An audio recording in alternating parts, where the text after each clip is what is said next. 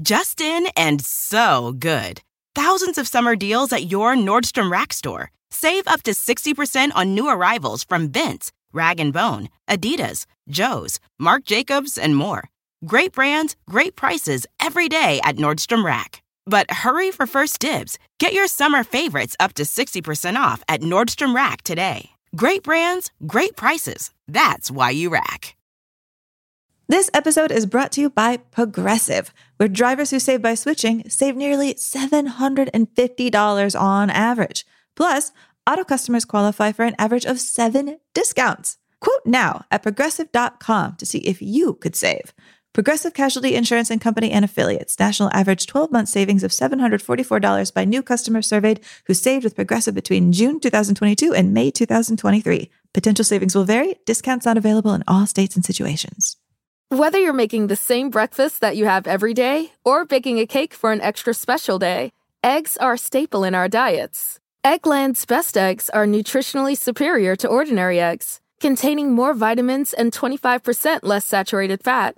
Not only are they better for you, but Eggland's best eggs taste better too. There's a reason that they're America's number one eggs. Visit egglandsbest.com for additional information and delicious recipes. Hello? Hey, Amy, you want to hear a scary podcast? Who is this? The year is 1996. The movie is Scream. Oh, and it's it's just me, Paul.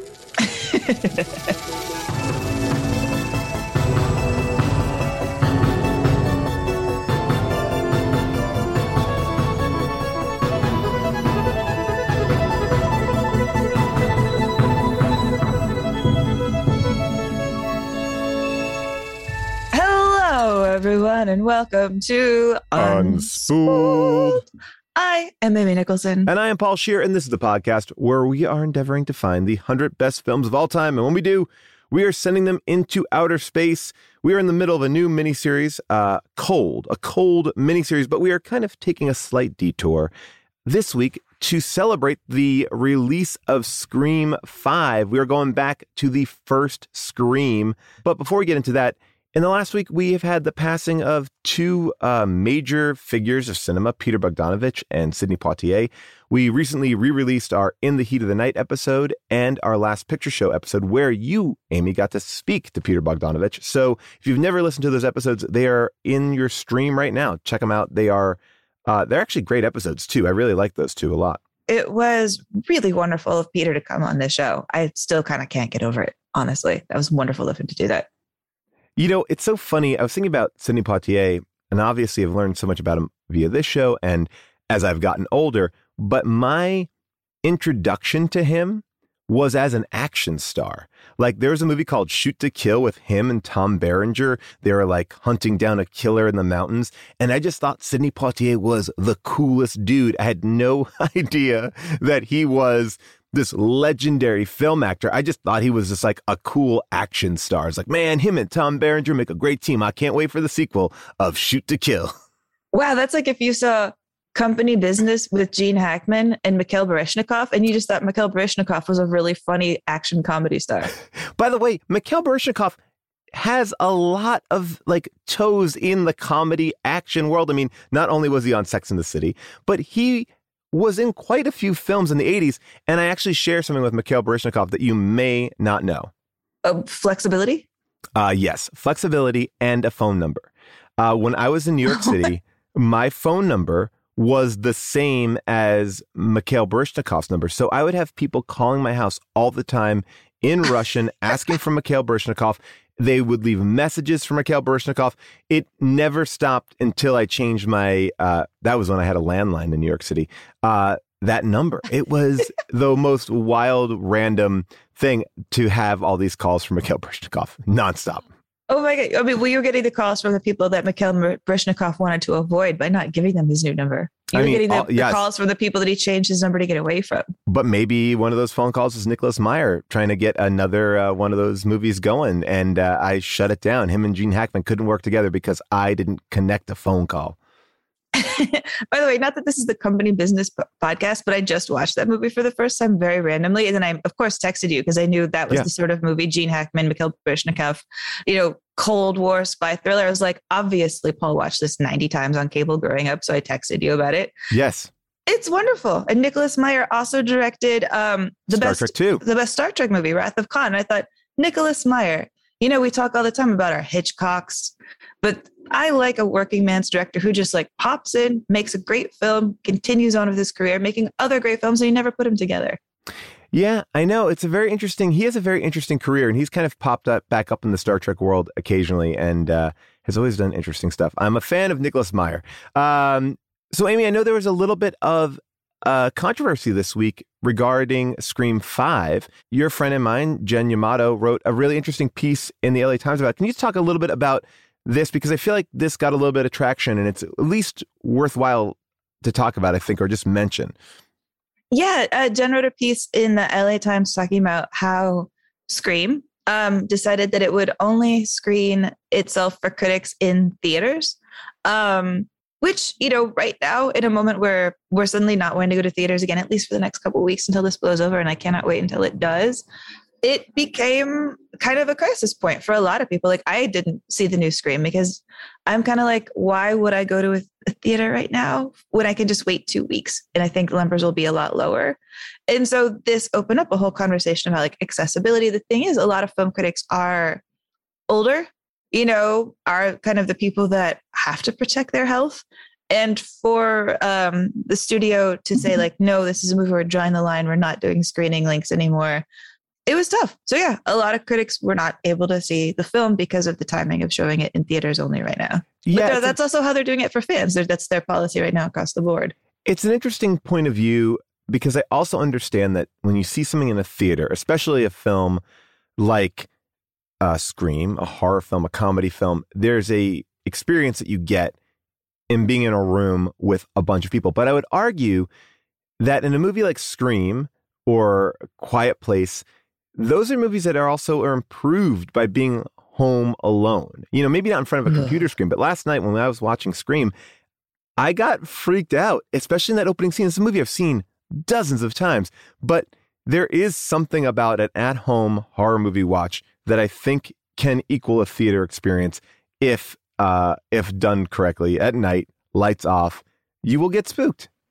I, I do. agree. I agree. I mean, I love a horror movie in a crowd. And my dream, I guess, would have been that they waited, you know, two months to release Scream, and then we could all go see it in the theater the way that like it was intended. You know, people just like screaming in the aisles and being really freaked out. I love that feeling. I love it so much. Mm-hmm. But yeah, watching a movie at home, especially when you dim the lights, especially when you become really aware of like your windows. I'm a window person. Like the idea of somebody yeah. looking in my windows or staring at my windows, it, oh, it, it terrifies me. you become aware of like the vulnerability of being in your house, especially in a movie that starts with a vulnerable house, a vulnerable girl in a vulnerable house. Ah, Oh ah. my gosh. Well, let's not even delay. Amy, let's unspool it. The year is 1996. One of the worst blizzards in American history hits the eastern states, killing more than 150 people. Lyle and Eric Menendez are found guilty of first degree murder of their parents. Diana, Princess of Wales, drops 75 kilos when she divorces Princess Charles's ass. And the notable first of the year Java programming language, DVDs, Ask Jeeves, Tickle Me Elmo, Nintendo 64, and Internet Explorer 3. The hot films are Independence Day, Mission Impossible, Jerry Maguire, The Birdcage, and if those sound familiar, it's because it's also the same year that Fargo came out, and it is the year that Scream came out. So here we go. Amy, who's in it? Who made it? What's it about? And what was on the radio? Scream. It is directed by the one and only Wes Craven, the man who had jump scared horror films three times in three decades. We're talking the 70s with Last House on the Left. We're talking the 80s with Nightmare on Elm Street, which we did this fall. And now this Scream, directed by Wes and also being the first screenplay written by Kevin Williamson, uh, the guy who would go on to make I Know What You Did Last Summer and also the TV shows Dawson Creek, Vampire Diaries. So Scream, therefore, I would say is like a merging of a titan of the past and the titan of the future going forth.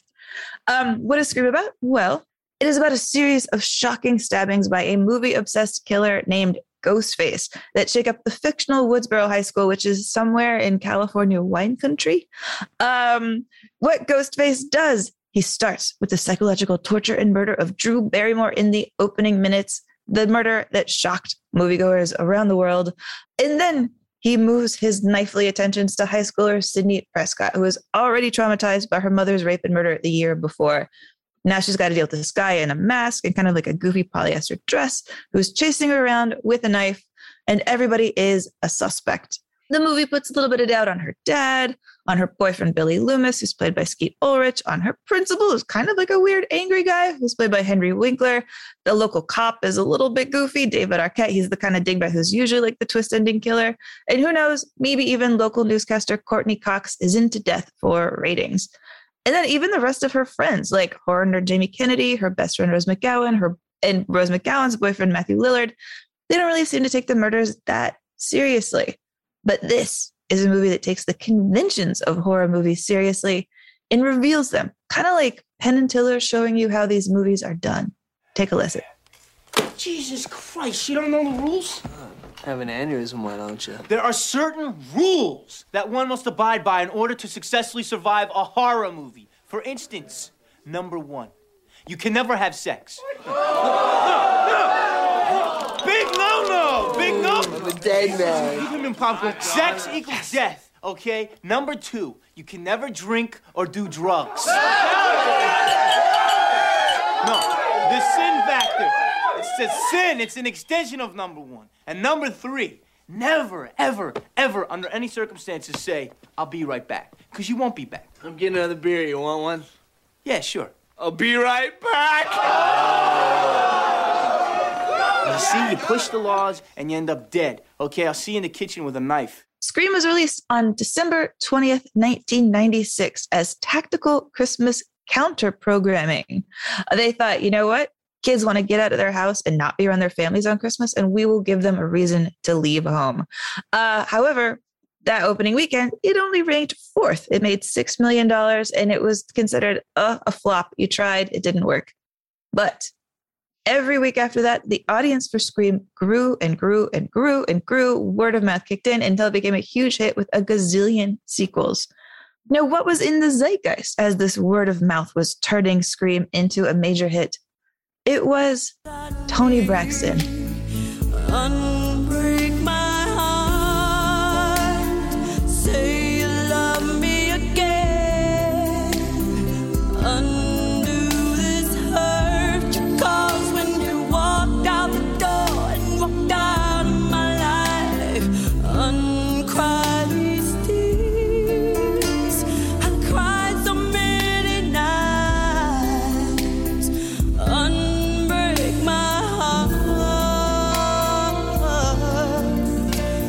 On the top of the charts with Unbreak My Heart. If you have not seen the Unbreak My Heart video in a minute, it's kind of great. It's Toni Braxton in a house where she's like haunted by memories of her boyfriend, who in the very opening scene like dies by running his motorcycle into a parked car.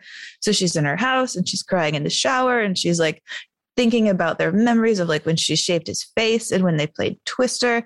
And then there's like this ending that comes straight out of A Star is Born, where she sings about his death in front of like this whole room full of people, like wearing this iconic white, like Tom Ford Gucci dress with like this cutout and a gold band. I say this because this was a really pivotal moment in fashion.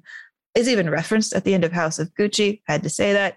Um, Which, yeah, by the way, is great. it is. I love House of Gucci. It's like a Ryan Murphy movie. I don't know. I'm like, I'm all in. I'm in. It's campy. It's funny. It's wild. I did not think I wanted to see it. I loved it. I had so much fun. I had so much fun. Jared Leto is hilarious in that. Why? Everyone. hilarious. Look, here's the thing. If you want to know anything about House of Gucci, let me just tell you this. Jeremy Irons plays Italian. And then that should just set the bar for the rest of the film and go for it. Like he's picked the most distinctive voiced people to all play the most Italian people. They can never pull it off. No matter what Al Pacino does, he is not going to not sound like Al Pacino. He's not going to sound like it. I mean, even though Al Pacino is Italian, he arguably sounds not Italian. Thank you for being on the Gucci squad. And to me, this Toni Braxton video was kind of the beginning of me even knowing what Gucci was. Because I was like, what is that dress? It was like when Tom Ford came out with those velvet suits. Do you remember that moment? Oh, yeah. We had those like velvet suits and Madonna wore one. It was like this tuxedo. Ugh, a dream. a dream. Uh, but anyways, so we've got this Toni Braxton video, and you're asking, you know, so like grief and heartbreak and death houses aside, what connection is there between Toni Braxton and murder? Well, there was not one until this year. Toni Braxton has taken kind of like an about career phase turn, and she is producing and starring in a lifetime movie called The Fallen Angels Book Club, where, from what I gather, she plays an ex con who investigates murders. So good for you, Toni. Well, I'm glad she has some murder back in her life. You know, Amy, this movie really hits me in a sweet spot. I was deathly afraid of horror films growing up. Like, I saw Freddy and it freaked me out. And then I went and, you know, I would kind of dip a toe into a scary movie every now and then. But this movie really caught me at a time where I fell in love with horror movies. And I think it reinvented the horror genre in many ways. And this was my way in. And I've gone backwards since. But I know what you did last summer, Disturbing Behavior.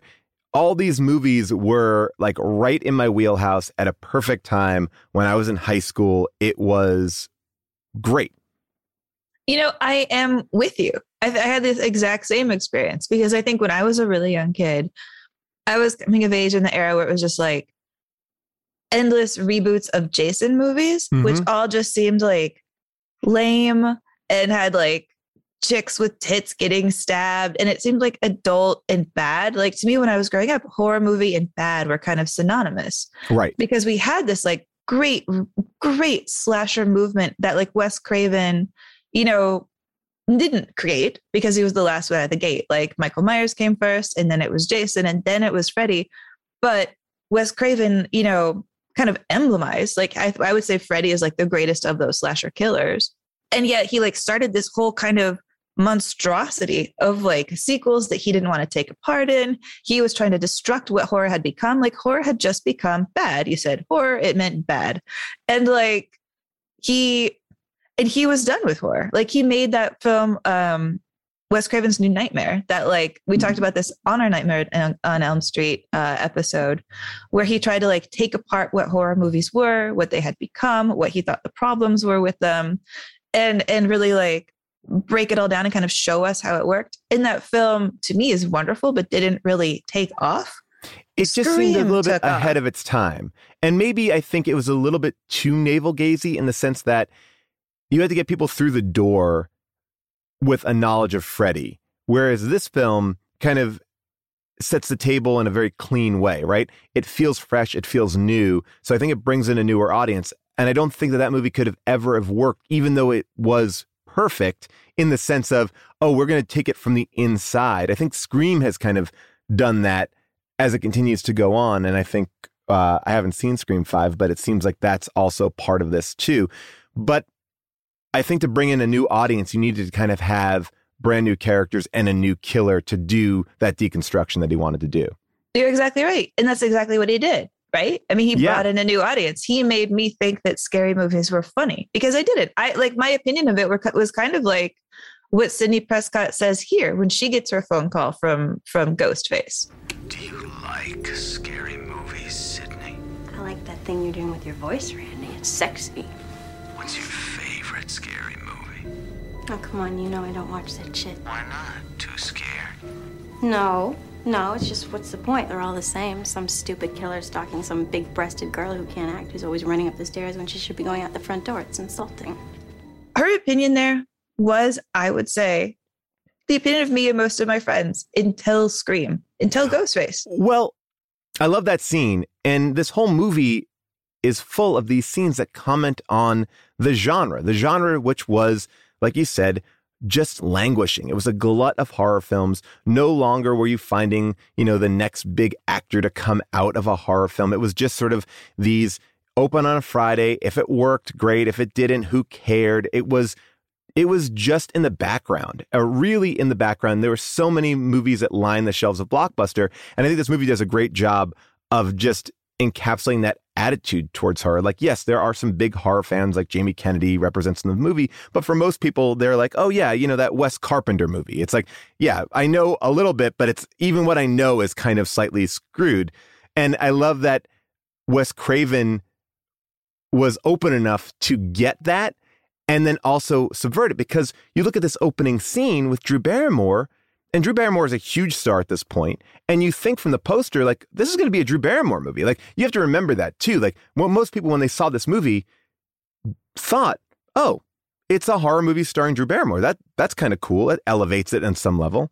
I mean, yeah, like if you look at the poster of Scream, like Drew is the biggest face on the cover. You know, she's the biggest face. She's on the left side. Like Skeet, I would say, is like the second biggest face. Right. Andrew is also like that, you know, like the black and white Scream face, like the big eyeballs and the knife thing. The peanut That- face. Yeah, I, that actually is Drew. I didn't think that was Drew. I thought that was just like anonymous pretty girl face, but that is actually Drew Barrymore as well. So her face Oh, is on the poster twice. Yeah, I didn't believe that until I saw the original photo and I saw how they like kind of shifted the angle. It those are Drew Barrymore's eyes. No idea those are Drew Barrymore's eyes. But yeah, so she's on this poster twice. And you know, this is like America's little sister. She's been doing, I would say, kind of like a string of like little girl all grown up movies, you know, where she's like in bikinis and seducing people, like the kind of she had that 90s bad girl image that was going up until Right. this time. This is before like Charlie's Angels, The Wedding Singer, Never Been Kissed. You know, like this is at an interesting point. It truly is because that Drew Renaissance, which I think really starts with uh, The Wedding Singer, Yeah. you know, Well- is a different Drew Barrymore. Oh yeah, well, I would say it starts Here. here, Yeah. because this is where Drew Barrymore plays a normal teenage girl, which she wasn't doing. You know, she was playing bad girls, and here it's like Drew Barrymore in kind of like a dumpy white sweater, a sort of dumpy Not white dumpy. She looks amazing in that. She Like, I mean, looks well, she's- yeah, yeah. She looks amazing, but the producers were like, "She's not sexy enough in this costume. Should we make her sexier?" And Wes Craven was like, "No," and he dressed her like a normal teenage girl, and then she's very sweet, and it's it, it reminds you that you like love Drew Barrymore, right? You Yes. love Drew Barrymore in this opening scene. You like scary movies? Uh huh. What's your favorite scary movie? Uh, I don't know. You have to have a favorite. What comes to mind? Um, Halloween. You know, the one with the guy in the white mask who walks around and stalks babysitters? Yeah, What's yours? guess. Um, Nightmare on Elm Street. Is that the one where the guy had knives for fingers? Yeah, Freddy Krueger. Freddy, that's right. I like that movie. It was scary. Wow, well, the first one was, but the rest sucked. So, you got a boyfriend? Why? You want to ask me out on a date? Maybe. Do you have a boyfriend? No. You never told me your name. Why do you want to know my name? I want to know who I'm looking at. I mean, this scene is 12 minutes long and it is perfection. Like Wes Craven is like, oh, I know how to do this so well. It's funny, it's scary. And for the first time, I think what you're seeing is a character who is smart and strong because she's not super self aware, right? Like uh, the rest of the film, they seem to have an awareness of horror films or playing into that. But she just simply is a strong female lead. Like she fights back, she makes the right choices. We talked about this in Fargo too. She's doing the things that the people in the movie theater might be screaming to do if Yeah, you were watching it live. And I think that that she literally kicks Ghostface in the balls. She Yes. punches him. She kicks him in the balls. I mean, this it this the movie basically opens with like the final girl fight. You know, Yeah. up until this point, like horror movies would be like, all these bimbos get murdered. That's you know sort of the attitude of them. Uh, and then like the one tough girl who's a little bit modestly dressed actually kicks the killer and punches him and like wins. And here, Drew Barrymore does all of that. She is that final girl. And you are when you're going into this movie in 1986, you're like, oh my god, Drew's gonna have this like really narrow escape. Oh wow, I can't believe this is how the movie opens. And and she dies. She the final girl dies at the beginning of the movie. Who was the biggest star that you thought was going to be the star of the movie? I mean, to me, this is like the 90s version of the psycho twist, right? Yeah. And I think what I love about this film and what I think is so smart about it is it sets the stakes so high right away. Right? This movie is incredibly funny. It's super enjoyable to watch, but that first scene is legit scary. I would say it's the scariest scene of the entire film. And I think that that scene allows the rest of the film to have these meta qualities because we know that the danger is real right? And we also believe in her and this world as a real world. Like this is a world in which you can fight back, you can kick somebody in the balls, you can try to escape, you can have minor victories. Like they're not just dumb horror movie characters. And I think this is to Kevin Williamson's script, like something that was such a great way to set this movie off because there's the immediate comparison you can make to like a scary movie. Like if you wanted to make like not a scary movie like adjective scary movie, like a scary movie, like a like a Wayans Brothers scary movie. Like there's an immediate way you could go about it if you wanted to deconstruct horror, but this movie does it so much better by living in the horror world and deconstructing it at the same time. Well, yeah. I mean, when the Wayans brothers make fun of the scene in a scary movie, they have it be Carmen Electra, and then when they stab her, they like stab out her breast implant. And it is that like return to like women are just like lame carnage that I, I hate, that I hate. And I feel like Wes Craven in here is saying, all of you people have fucked up the beauty that I created with something like Nightmare on Elm Street. Like Nightmare on Elm Street doesn't do that either. Nightmare on Elm Street is not mean to women. Nightmare on Elm Street like respects its lead characters, Mhm. makes her like a real human being. And he's like, all of you took my genre and destroyed it. I can't believe you did that. Let me remind you what it should be, which is you make a horror film starring people that you care about. You let them be strong and vulnerable and funny. She flirts with Ghostface. He's kind of flirting with her you like have her try so hard to do the right thing you if you don't make the audience care about the victim what are we even doing here Well- and that's what this scene is about to me Uh, you know, and I'll just go a step further and we'll get into it throughout the whole discussion. But one of the things that makes this movie so good is the casting and all the characters. They all pop. I mean, you know, uh, Matthew Lillard is phenomenal in this movie. Rewatching Oh, it, that was I one that really him. popped off to me. I was like, wow, he's so good. Just playing this kind of right in the pocket mid 90s dude bro i walked away being most impressed with him on this rewatch just because like wow he's doing so many things and so many things are like subtle and small but specific and apparently he improvised a lot of that too Oh, yeah, But- he's like my favorite the way like his character takes up so much physical space from other people like Yeah. hit like like Matthew Lillard in this movie is like leaning over Jamie Kennedy and just playing with his earlobe just because he can. Like Yeah. you don't know that he's the killer. I, and you know, he is. Hello. Of course. He's one of the two. One of the We're just going to say it now. Uh, you don't know that. But when you rewatch it, you see how he's a person with absolutely no respect for anybody's physical autonomy. He's always picking up Rose McGowan. He's always like grabbing people, tickling people, leaning on people. He is a guy that does not respect boundaries with other people. And, and Yeah. I think that that is really funny how it creeps up on you.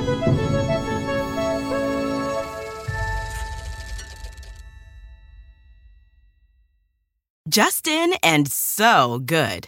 Thousands of summer deals at your Nordstrom Rack store. Save up to 60% on new arrivals from Vince, Rag & Bone, Adidas, Joe's, Marc Jacobs, and more.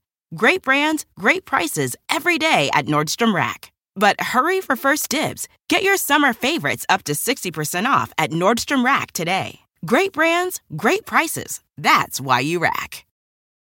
Whether you're making the same breakfast that you have every day or baking a cake for an extra special day, eggs are a staple in our diets. Eggland's best eggs are nutritionally superior to ordinary eggs, containing more vitamins and 25% less saturated fat. Not only are they better for you, but Eggland's best eggs taste better too. There's a reason that they're America's number one eggs. Visit egglandsbest.com for additional information and delicious recipes. That moment where Drew Barrymore is about to get killed and Ghostface or Peanut Face is chasing her down. We don't know who the killer is at this point, right? But I believe the killer acts like a high school kid.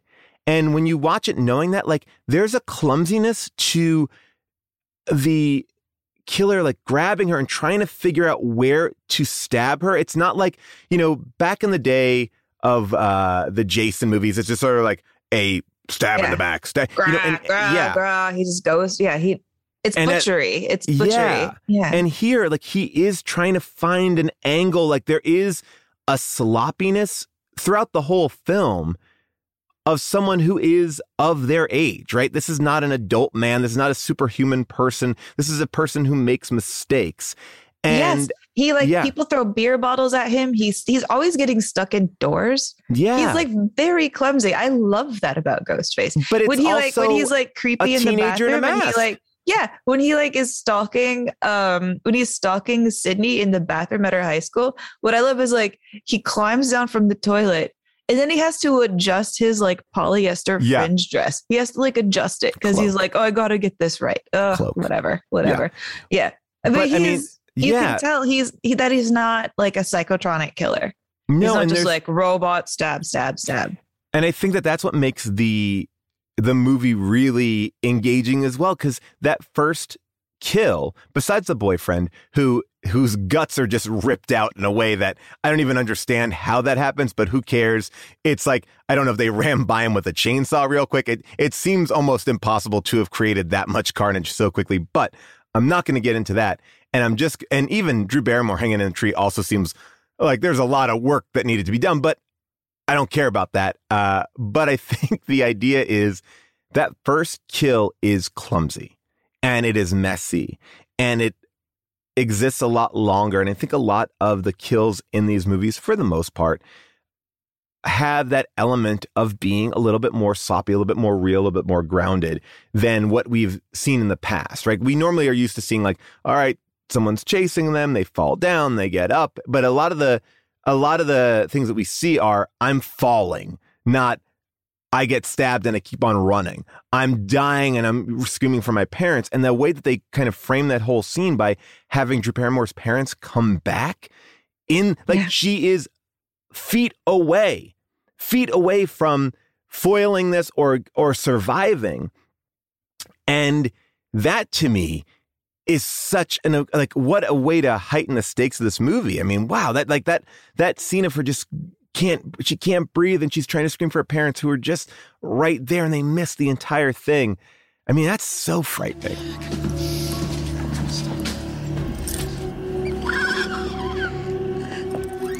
Jesus. What is it? Yeah, her weak way of saying mom, where she's like dying and calling out for her parents. I mean, that is, I think, as tragic as I've almost ever seen a horror movie go. You know, like Well, you this care. is It- right in that moment what you talked Yeah. about like that that idea of like you want like in that moment i she's a person you Yeah. know and and and i think she's America's little sister from ET Yeah. crying for her mom. She's Yeah. yeah. it's extra awful. And then and then what he does that I think is like so smart is like right at the very end, you know, he flips her over. We see that she's just too tired to fight anymore. And that is awful. Like seeing the the giving Right. up on her face. she can't breathe fighting. like i feel like his her lung has been punctured like that's Yeah. what i'm that's what i'm buying in that scene and and She's so vulnerable. But like the last thing that she manages to do is rip off his mask. And we see her see who it is. And I love and- that too because it gives her a victory even though she dies, right? Like she at least solved the mystery of her own death. You know, Oh, she wasn't true. You know, like in some way. Not that it gave her peace, but it's like I do think that that is a way to show her win and lose at the same time. It's true. And then it sets us up for us to wonder the whole time like, who is this killer going to be? Who is this person who on the phone with her says that, you know what? His favorite movie is the first Nightmare on Elm Street, is Wes Craven's movie, but all the other ones suck. He gets in a little dig at all of the imitators right at the beginning, which I think is so funny. By the way, also just a tremendous amount of restraint, and we'll probably talk about the script a bunch, but she didn't rip off his face and go, You? Why? You know, there's no like it, it's just a look. Like we don't know how well she knows this person. And you know, really, we truly don't even know who it was. Is that Matthew Lillard? Is that Skeet? We don't like, you know, it's like they're kind yeah, of who do you think it was? I think they're working in tandem at any given point because I feel like one's on the phone, the other one's stabbing the boyfriend, one's helping. Like they, I think they're working in tandem. I mean, you know, I would love to see that movie too. Like, what was the orchestration? Because clearly, like, I think Matthew Lillard is chasing after Nev Campbell in the house, but then when she traps him, you know, Skeet is able to jump through the window. Like, there's a little bit of this. You know, it makes the movie great as far as red herrings are concerned because it does allow you to kind of consistently question your own thought process, which is, I think, uh, you know, I think the way that Wes Craven kind of ups the ante because not only does he create all these great characters, the amount of people it could be is so much higher than a normal horror movie. Like that end sequence, like that whole party sequence where the carnage is starting to happen, you could go back and forth like five times with realistic ideas of who the killer might be. Like there's that moment where you think it might be Dewey, uh, you know, David Arquette, and you're like, oh, I would buy it. Like I would, oh, now here's the reveal. And, and he's such a great filmmaker in letting you buy each one for a couple of seconds, even to the last, you know, until the last final reveal uh, that it's the two of them. Okay, let me ask you this. Mhm. For so long, I have just assumed that the first kill was only Skeet Ulrich Mhm. Because the next day at school, Matthew Lillard is like talking about it with everybody, you know, and he Yeah. and Rose McGowan is like, "No, he was with me last night." It's like when But they're so having that Skeet. whole. Skeet was with Nev. Oh, that's true. He does show up at the They end. both, that's their alibis. They both went to their girlfriend's house right after so they could say, oh, I was with them.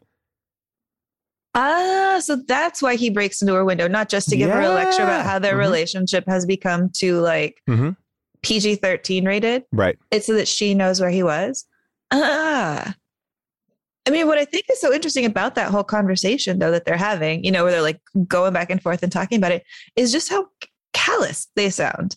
Like this is a girl from their school that just but died. I kind of love it. I love it because I was like, this is actually really, you know, this is kind of pre Columbine too. And I feel like this, the story of this is more exciting to the kids and didn't feel like they're best friends with Drew Barrymore. They're talking about it and there's like a jokiness to it that is, oh yeah, I knew that girl. Oh, I saw that girl. Very much like the way that Heathers kind of plays off that, you know, when people start to die, like, oh, you know, there's, oh, I knew her. I'm this, I'm that. You know, there's, there's an element to it where I think that kids are also Uh, not emotionally fully formed. So you can have those moments. If you had a bunch of adults sitting like that, it would feel a little bit more callous, but it's this kids talking and they're going dark and you buy them looking at this person and having fun with it.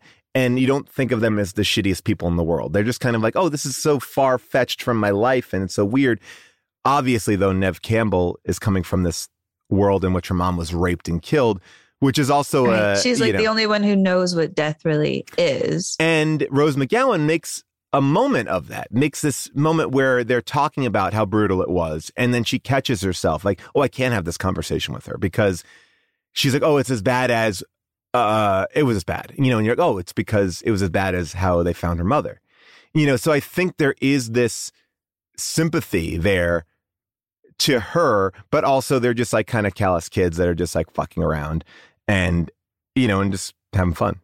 It's true. I mean, like there is that bit where um where the principal, where Henry Will- Winkler is like, "Your generation makes me sick." You make me so sick. Your entire havoc-inducing, thieving, whoring generation disgusts me.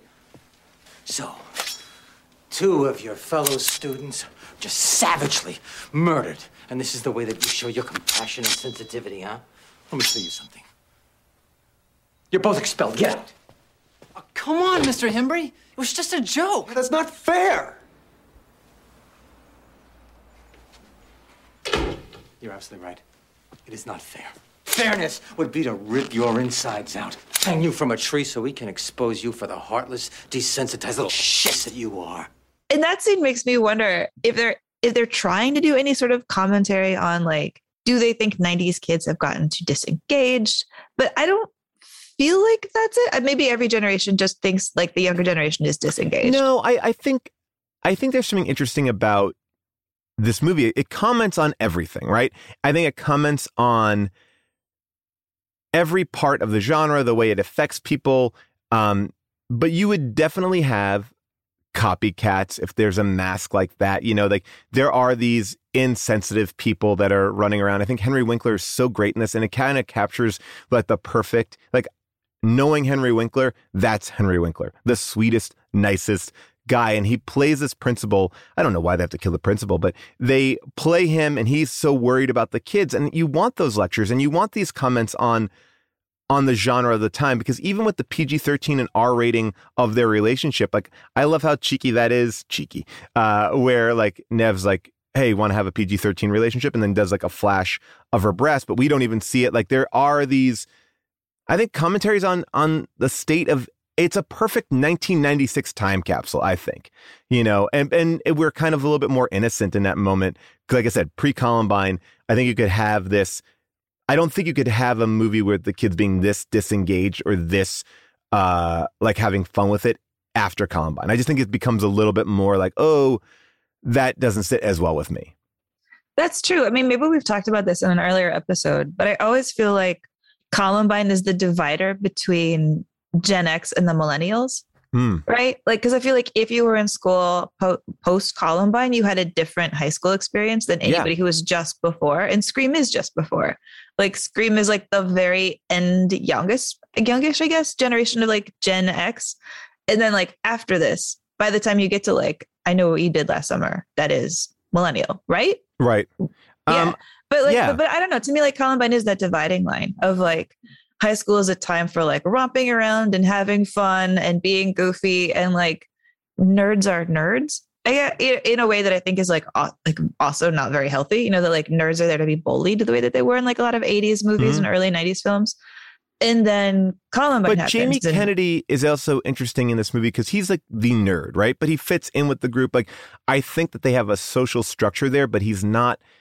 He's picked on by these guys who, like you said, are in his personal space. But it does start to show a little bit more of a uh, three dimensional type of characterization. Like he's a movie nerd, but he's still hanging out with them. He's running the movie night. Like he's like he has quirks. He may not be the coolest, but he's hanging out with them. It's not like I just feel like this movie does a good job of of kind of deconstructing tropes and kind of showing more of a a regular kind of a hangout group.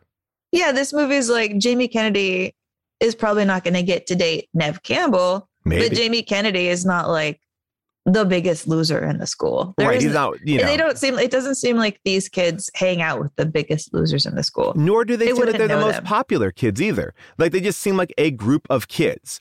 And I think that that's they're really like what, like the A minus B plus kids. yeah. I B mean, plus kids, A minus kids. They're just. I think B they're plus just. kids. Yeah, they're B plus kids. They don't. They're not like the the star of the football team. They're not the. You know, uh, Nev Campbell isn't the outcast loner. I will say, in I would say that Drew Barrymore might be the A kid. I agree. I totally like, agree, she's and that's like why I my think my boyfriend's big and he plays football and he'll kick Yeah. the shit out of you. That's A behavior. yes, and that seems to be the more realistic, or the the normal person that would be the focus of a, a movie like this. I will say that, um, you know, there's something interesting about all these characters because they are very well defined. I think that Nev Campbell's character is the least defined, knowing that Kevin Williamson wrote this as a trilogy or had an idea to arc her out over three films, two that he got to do, and the third he was replaced with. And I think that it didn't fully flesh out. But the second one definitely, I think, allows her to have more of a personality. Here, her personality is just simply my mom was raped and killed. Like, I mean, Yeah. the, you know, and, and that doesn't mean that she's not a strong or interesting character, but she is the least defined. I don't know much about what does she like? What does she do? You know, in, in the second film, like, oh, she's in acting or she's doing this. She, it's much more of a story of a survivor, which I think what they, they do with like Laurie Strode and, and Halloween, or they eventually started to do. But it's interesting that she's surrounded by such strong characters and she is i would argue the least funny and the least defined but also at the same time she's not dumb. She's aware that first scene that you played where she's on the phone with uh ghostface and she like walks outside the door. She's more of an audience conduit in a way. Like maybe she's blank for us to feel that we are her. I can see that. I mean, she is, however, at least funny. It is maybe she's not the funniest, but like she seems to laugh and have like a sense of humor. She She's not- laughs yeah. at other people's jokes.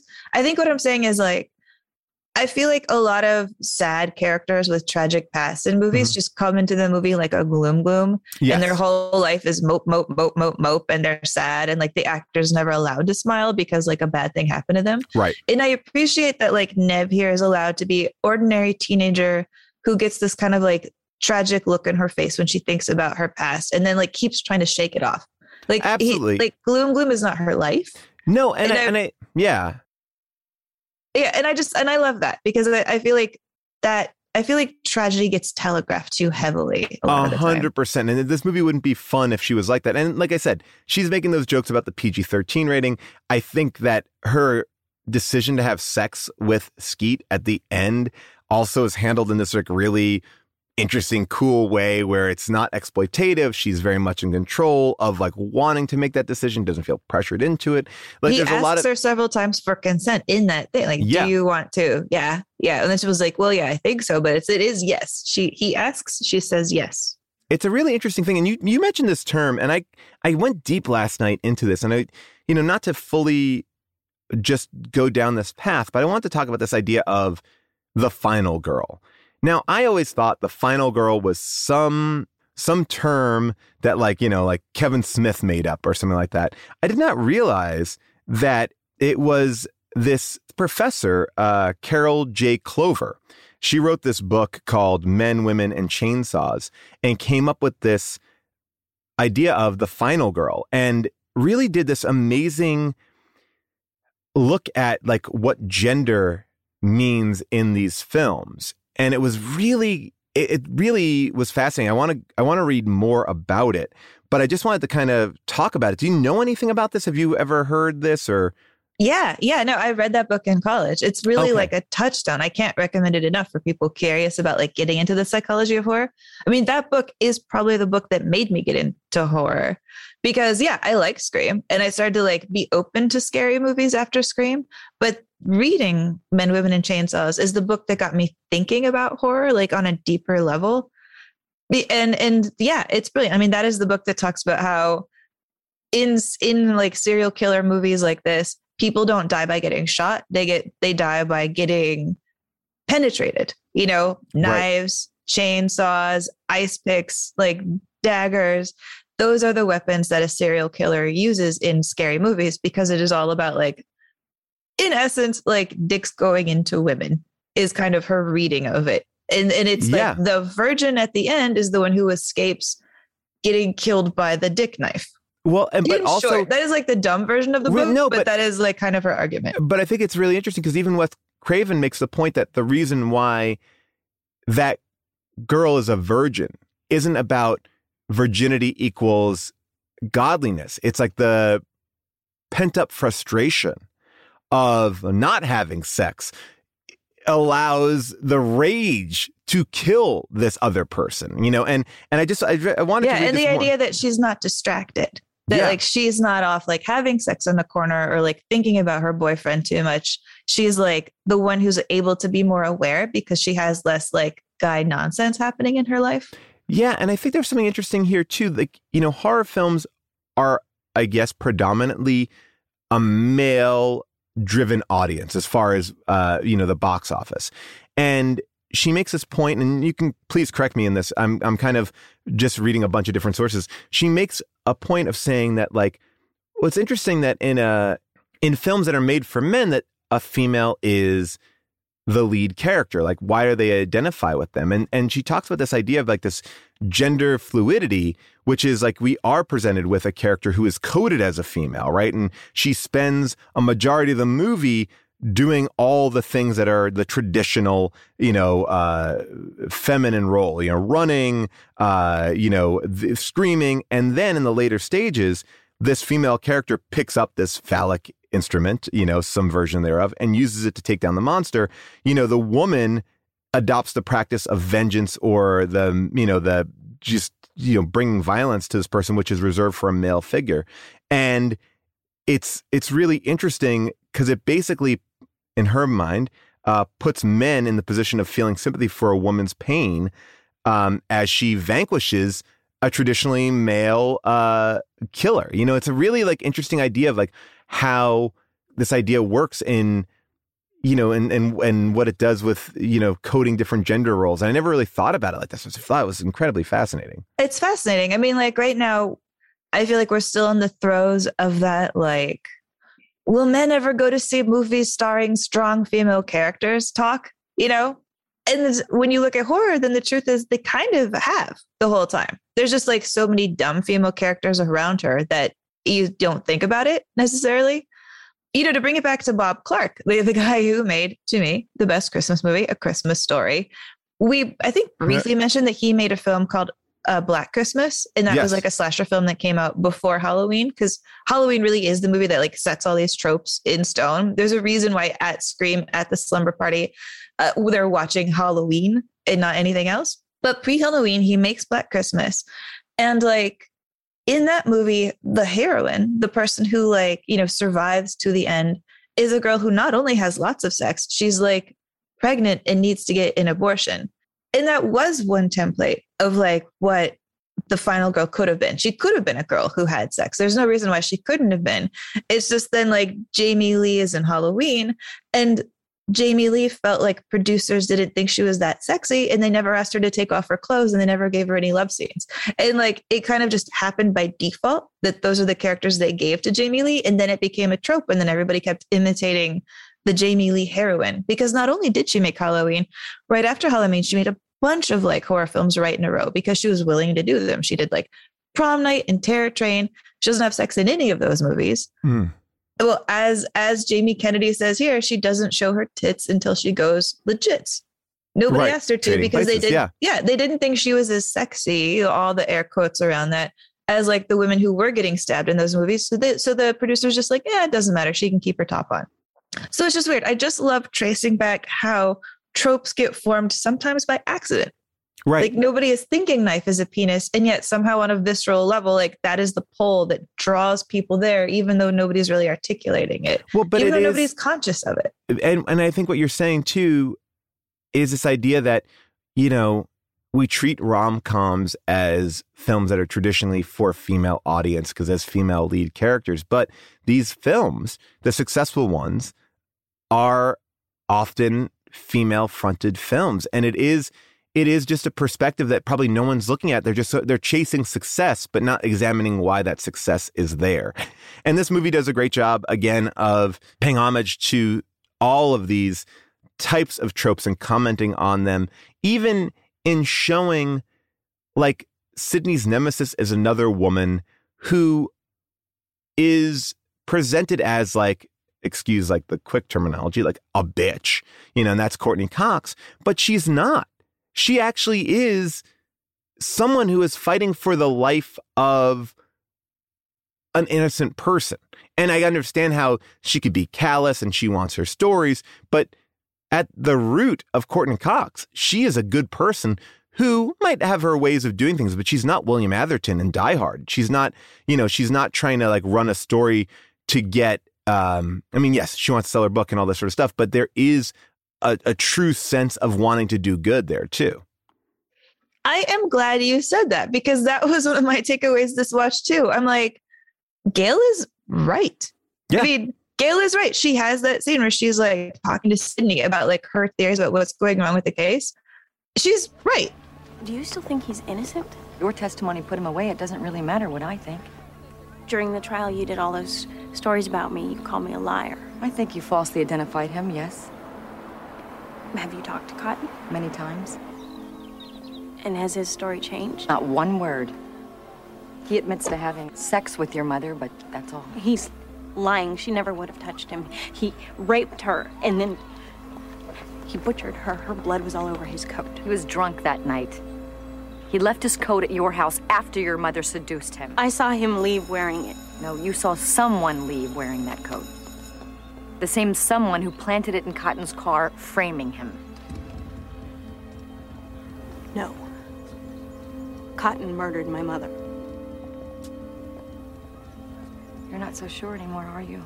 Think about it. Gail is like, there's an innocent man who's in jail. Uh, you did testify and point the finger at him. I think he should be set free. Maybe it is because we're more conscious about like the number of like people who are on death row for crimes they didn't commit. And like the Gail is able to pop out more as like, yes, yes, Gail is on the side of good. But Gail, I think she's doing her job very well. To be Yeah. honest, like I, I- maybe maybe I'm just old enough that now I'm like the working woman with a career that she's serious about. Good for her. Good for you, Gail. I mean, and they make, and I think what they do with her is they make her very aggressive, right? Like Courteney Cox wants to do this movie because she wants to shed the image that she's gotten from Friends. So she really chases after this role to do it. Uh, Janeane Garofalo turns it down. And Courteney Cox kind of gets in there to do this role. And there are some really funny lines. I mean, when she tells her cameraman that he's 50 pounds overweight, like this man does not look even 50 pounds overweight. Like, I also love that. Like, it also just, instead of again just going to like the same old trope of like a big dopey fat guy whatever just oh i can't move. Like the guy is just he's fi- he's fine. I mean maybe a couple like but like to just be like that cutting to him and he's not even that that kind of stereotypical look that you would assume i just love that it's funnier than calling someone a name for what they are when i don't know. I don't know why i'm breaking this Yeah. down that more than that but it just made me laugh really hard. I mean, she's mean, but I respect her. yeah I- honestly, I feel like Janeane Garofalo would have been all wrong because maybe why why Gail feels like the villain here is that kind of Gen X emotions that we're talking about, that kind of Gen X like zeitgeist feeling, where the stereotype was that like careerist, ambitious people were probably bad and suspect. Like Janeane Garofalo could not play this newscaster with any sort of level of ambition, could she? I can't. I mean, Janeane, Janeane Garofalo is like No, the queen I of think- I don't want to fold sweaters, correct? Like correctly. But I think what you're saying is there's an element to the way that this character is positioned with Courteney Cox there, which is she's wearing a costume too, right? She knows that for her show, she's got to act and be a certain way, that outfit, the way she is. It doesn't mean that she's a bad person. The fact that she connects with Dewey, like the dumbest, you know, of them all, and and finds like a sweet, like truly real connection with this guy speaks to who she is off camera, but she's also wearing a mask. Like, right? She's but she's doing it for her job.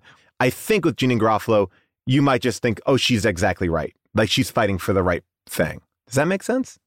No, it does. It does. Like there's that little bit where, you know, where you really get to see like the Courteney Cox, David Arquette chemistry like come forth. You know, Mhm. them being a couple who like fell in love during the making of this movie. Like they they I don't think they started dating until it was over, but they were just like fascinated by each other. Their chemistry, I think, is so obvious on screen. And I really love that. Like, yes, she's kind of like wrapping him around her little finger and like fake flirting with him and looking a little bit exhausted when he turns away and like, oh, I can't believe I have to keep flirting with this like dumb, dumb cop guy who was written to be more of like handsome action cop. And then David Arquette was like, can I make him, can I do the role and can I play him as kind of like goofy slacker cop? Yeah, he was supposed to be a lot more cardboard. And I think like the casting of David Arquette, which David Arquette convinced them to do, I think everybody in this movie brings so much of themselves to these characters. And maybe that's what elevates just like a comedy. You want people to be able to improvise and make some choices here,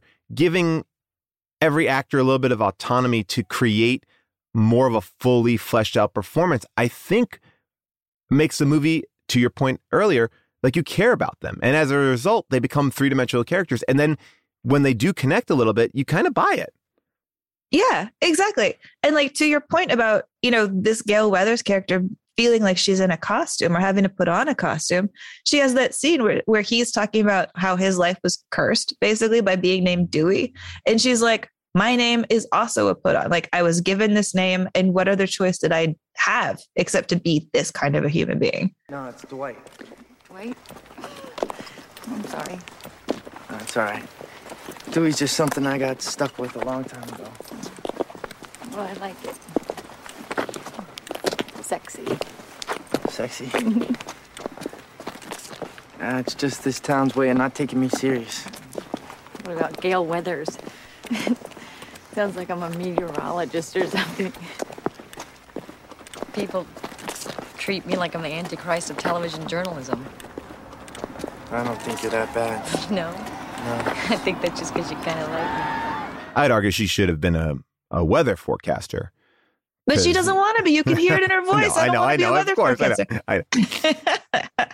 uh, but yeah. I think that would sound dumb. Gail Weathers with the weather, too much. It's too oh, much. Oh, come on. Storm Fields was my guy growing up. At least you don't say. Ga- Fields. It's better than Storm Fields with the storm. Okay. But he did have a storm tracker. Storm Fields. Oh, They all have those names like that. You know, I also think what's interesting about the film too is they they do rotate the um the news uh, people as well, and most notably, our star of The Exorcist uh, makes a very brief appearance. Linda Blair is one of the news reporters who kind of uh, attacks Nev Campbell as she's uh, walking onto school property. But I do like it that it's not like it's just not Courteney Cox throughout the whole film. It's you see it through many different people. Everyone's an opportunist. Everyone is taking advantage of this moment. She just happens to have a different connection to it. Her, in a way, I would argue that while she's an opportunist, she also is fighting for something bigger. Unlike Yeah. probably the rest. Yeah, she just happens to be better. She's the one out of all the reporters that thinks to go to the back exit. Right. You know, yeah, she's just better. she She's thinks better. about what's going on instead of what is actually being told to her, right? Because it's a cut and dry case, the the issue of Neve's mom's murder. Kind of like a paradise lost scenario has happened here. Like the town has moved past it. And even that idea of, like you said, this movie's ahead of its time in many different ways. And and again, that's probably Kevin Williamson who wrote this script in like a fit, like went to Palm Springs and wrote it within like a, a week or so, uh, maybe even less. And it's amazing that he's able to capture so much. And I'm sure everything was added to it and all the little tweaks, like, you know, having Wes Craven play Freddy as a janitor in the high school, all those like little things. But Yeah. the movie having one of the cops in Nightmare be like the sheriff here, same Yes. actor. I love Oh, that. Even the opening line when Casey's parents, that's uh, Drew Barrymore's parents, come home, you know, the father tells the mother, go to the Mackenzies, which is the same thing that Laurie told Lindsey and Tommy to do in Halloween. Yeah, I mean, this is a horror movie made by somebody who's like scholarly, and there's I almost feel like there's moments where it could get annoying. You know, Right. Like the very like there's some bits I think, especially towards the end, some of like the conversations between like Neve and Skeet are just too movie droppy. I'm like, come on, you guys, like get some sort of other Well, things in your life. Yeah. Yeah, But it- And then, but at like that the, the, point- like sexy Enya kind of music clicks on like the Uh, joke. I mean, the the sliver music. I mean, at that point, though, too, like going to a, a blockbuster video, I worked at a blockbuster, like the idea of like, like, you know, that was, I think, you know, we're talking about kind of pre internet. There was this, that was your currency. Like, oh, I know about this and I know about that. Like, that's how I think Jamie Kennedy is in this group. I wanted to know if you found anything in your research when you did your Halloween series about Wes Craven and his relationship with Halloween because this movie definitely like we've talked about we've talked about it a few times already like they definitely focus a lot on Halloween you know it's playing in the background of the final act of this film and I wonder if like part of it you know I think is the commentary that people probably conflate the two or don't even know the difference between the two and you know they're interchangeable uh but you mean the way that like Rose McGowan says this? You know, if I was wrong about Cotton Weary, then the killer's still out there. Duck other said, you're starting to sound like some Wes Carpenter flick or something. So yeah, I, and which I mentioned a little bit earlier too, like the idea, like it's so in the pocket, but also like I think for someone watching that movie, some people get that joke, some people don't get that joke, and I think that that's great, like because it doesn't take you I out. will It's say like- I did not get that joke. I did not get that joke in 1996 because I hadn't seen any of these movies. I thought they were too Right. old and scary. Was there anything there? uh, What you know, like why do you think Halloween is the movie? Because it's it. You know, Wes Craven created straight, strong female characters too. Is it just because it's a it's a woman in a house? They wants to parallel, or is it just like he is saying that is the best one? Like, what do you do? You think there's a commentary there, or is that just Kevin Williamson going? I think this is the most reflective to show it on screen and then show it actually happening side by side. I mean, I think it is because Halloween really is the template one. Halloween really is the one that sets the rules that everybody follows. I mean, that's what I think is so fascinating about the history of Hollywood is because like something comes out and makes money and then everyone copies it almost like it's a jinx. Like it would be a jinx to do anything wrong, anything different from what this template is. It would be a jinx to do anything other than like guy with knife and mask stabbing girls. And like that's how it's got to go. And then the last person who lives is a girl. That's what happened in Halloween. Halloween came out, made a ton of money. So then Friday the 13th did the exact same thing, followed the exact same formula, did a little worse, but it also made a lot of money. And then it just gets engraved in stone. And I think it's so fascinating when that happens because like that is how genres like explode and die. It's like a it's like watching the sun die. You copy and copy and copy and copy and make and make copies so many times that then it loses all of its mm. power and you have to reboot it dramatically with something like Scream. But it really was Halloween that like set this template and it's like accidental choices like not having Jamie Lee have a love scene become things that then become photocopied as though they are lore. I just think that's fascinating. It, like, Absolutely. and by the way, I, I, you know, just to drop back to our beginning part of our conversation, I told you like the movie that I fell in love with Sidney Poitier with is just a Lethal Weapon clone. You know, it is just like okay, Lethal Weapon worked. It's you know, it's Danny Glover and Mel Gibson. So now we're going to do Sidney Poitier and Tom Berenger. Like it's there are so many of these things. Yeah. You know, like it like and and like, not to say that Shoot to Kill is bad. I don't even know. I would like to rewatch it now. But but like that idea that you're right. Like it's just keep on doing it, keep on doing it, and even the sequels fall like the sequels can't even keep up. I think Die Hard's a great example of that as well. Like it just keeps on like eating its own tail, and then it's like I don't even know what I'm doing because to even keep these characters alive and moving forward, it's like. Ah, what's another crazy ass scenario that we can Yeah. keep on putting them in? Like they have to become superheroes. It's like we've talked about the rump roast story on this show, right? Because the I don't rump roast story so. is something I think about all the time. I like read it in a random newspaper, like some sort of random advice column, and it has never left me because I feel like it is a story that captures what happens in Hollywood and makes it so frustrating to be a person who loves movies and wants to see them evolve. So this woman wrote in this story about how in her family, every time she makes like a rump roast, which is a thing I've like literally never made, like baking a whole bunch of beef at once, it seems crazy. But like every time she makes a rump roast, she takes out the rump, she takes out this big piece of meat, she cuts off like the narrow end, she cuts off like an inch or two of the narrow end, puts it in a roasting pan and like bakes it. And she was explaining like she learned how to do that because her mother did the same thing. She learned it from the grandmother. The grandmother always cut off the end of the rump roast and baked it. So her mother always cut off the end of the rump roast and she baked it. And so she always cuts off the end of the rump roast and bakes it. And she never questioned why she did it. She figured it had to be like something to make it better. You know, like maybe that piece of meat is bad or something like that. She realized the reason it happened in her family was that her grandmother just had a really small pan and she couldn't fit the whole piece of meat into her pan. So she had to cut off the end of it to make it work. And her mother just adopted it and thought that that was how it worked. And so, like, a weird accidental, like, I guess this is what we'll do to make this work becomes like tradition. but Well, it's I a mean- tradition with no purpose. And I think I mean, that don't is you what feel that way with bread too? I mean, like you know, for me, I'm always like, uh, you know, it's like you could like I always take out that first slice at the edge of the bread and then I put it back in. Yeah, I like do the same if- thing. Yeah, like why am I putting that back in? No, it's the same thing. And then on Ho- the Hollywood does the same thing, but like with millions of dollars and in a way that like makes a genre feel boring. And so I don't know. I don't know that like I'm just fascinated in that. Like I feel like in my own life, I'm always trying to look for moments in which I'm cutting off the end of the rump roast and not even realizing why I'm doing it. You know? Because like if you're doing something for a dumb reason, it's destructive ultimately. Well, but also what happens is when you try to break that pattern, the immediate response is, wait, no, we don't do it that way. And no one questions, well, wait, why don't we do it that way? And and like I think that was the rejection that the script got when it came out.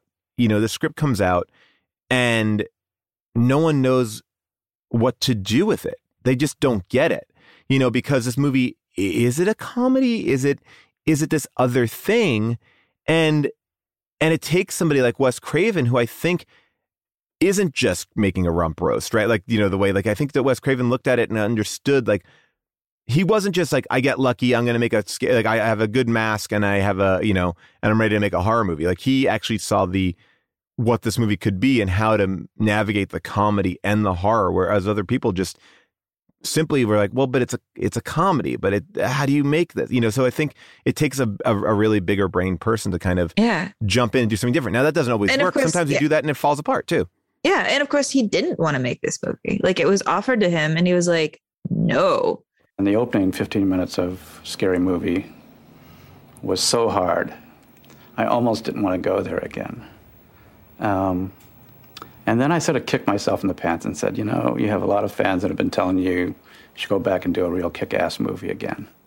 And I said, if ever there was a kick ass movie, it's, it's Scary Movie. You know, and so look, you know, like we're lucky that he did get to direct it, but also the choice that we talked about at the beginning, this idea of like Drew Barrymore, you know, being the the first kill, like he wanted Drew Barrymore to be the Neve Campbell part, but Drew Barrymore was the one who wanted to be the first kill. So like there are all these like little circumstances that just start to make a movie a classic. It's not like, oh, Wes Craven thought, oh, I'm going to circumnavigate this by putting Drew Barrymore at the front, you know, but now people copy that. Like people have copied that, like, oh, we're going to do these red herrings. We're going to put somebody that you don't think is going to die, going to die. Like I remember that the Lost pilot was supposed to star Michael Keaton and that, and he was going to play the Jack character. And at the end of Lost, he was going to die. Like this idea, like, well, you don't know anyone, it could come for anyone. So even though this movie is incredibly smart, there are a lot of people making small choices throughout, whether that is Matthew Lillard, whether that is Drew Barrymore asking for something else. You know, like there's a lot of these little choices that I think Courteney Cox fighting for this role that all make, you know, it's a collaborative effort. I think it's just interesting that you know, everyone brings their own take to this genre. No, I agree. And then because you have Drew Barrymore in that role, even though it was an accident, it wasn't supposed to happen, then you start looking for the other connections and you're like, you convince yourself it was deliberate. Like there's mm-hmm. that moment where um, when Rose McGowan is like sent to the garage to get beers and she's bending over and the camera kind of goes towards her ass, but not in a way that feels super leering, more in a way where you just become aware that her skirt is like the vertigo spiral. And you're mm. like, whoa, that's another like nod to Hitchcock, man. Like he's going crazy. I mean, I feel like the vertigo spiral on the mini skirt is a deliberate Hitchcock homage, but the first one was just like lucky. And then he rolls with it. And it like and it becomes like these two things start to fit together as though you assume that it was deliberate. Well, and then there are things that like seem more deliberate in the script. I mean, like the whole idea that like Billy is Billy Loomis, like Loomis is a character from Psycho. He's the guy who shows up in the second half of the movie because he's um he's Vera Miles's boyfriend and so and so like Loomis was a name that then like got taken. Now we are talking about roast. Loomis was a name that then Halloween stole. Uh, they used it for the name of the doctor in Halloween. And so then to use Loomis for a third time here, I guess it is the third generation rump roast, but it is a nod. It's a rump roast. It's a loving rump roast salute to the name Loomis. Well, but you're deconstructing rump roast here too. It's not just doing it to True. do it, right? You know, it's like, You're right. oh, Yeah. like, it, it, like, you know, it's like, how many things can we do that won't distract? Again, you know, it's I, I'm on the show Star Trek Lower Decks. It's an animated Star Trek show, which I really, really love. It's incredibly funny. I have a very small part in it, but um, it is a comedy about a bunch of people who work on a on the Enterprise, and there's so many Easter eggs hidden throughout the series that don't distract from the actual story. And I think that sometimes what we do now is we try to be so clever. Like, do you see what we did here? Do you see it? And and it almost pulls you out. It's like, look, reference, reference, reference, reference. Um, whereas this movie, like, if you don't know Freddy Krueger and you see that janitor and you see it's Wes Craven, like, there's no, there's no moment there. There's like, there is a great moment. It's there's this movie is full of those things without making it so like unabashed. Like, aren't I'm proud of myself for this reference. And I think a lot of shit that we see lately is is so hyped on showing you like what you see what we did, see what we did here, you know, and and I, and it, it kind of loses me sometimes.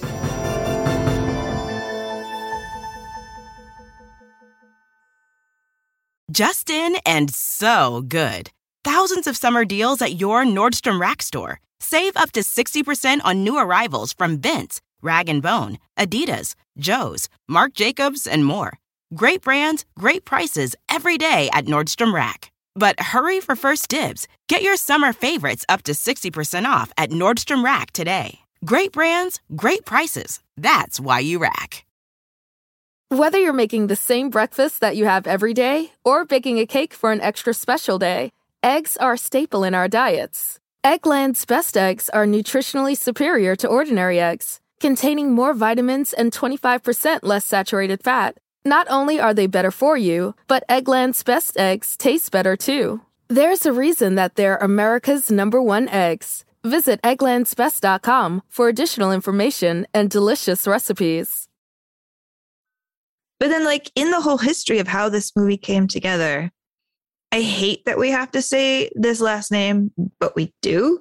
This film is by Dimension. This film is produced by Bob Weinstein. Bob was really the one who had the hand in the movie, not Harvey. Bob is also a giant dick.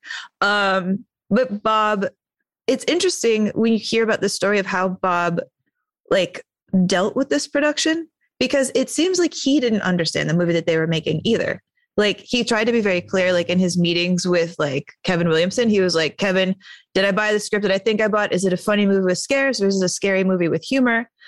And then Kevin was like, it's a scary movie with humor. And he was like, okay. So it was Bob's idea to change the name of the movie. At the time, like Kevin was pitching it as a movie called Scary Movie. And he was like, if it's a scary movie with humor, that name is too dumb. And it was Bob's idea to name it Scream. He got the name Scream from like the Michael Jackson song. Do you do you remember the Michael Jackson song Scream? Here, let me play it. Yes. Yeah. Okay. Yeah.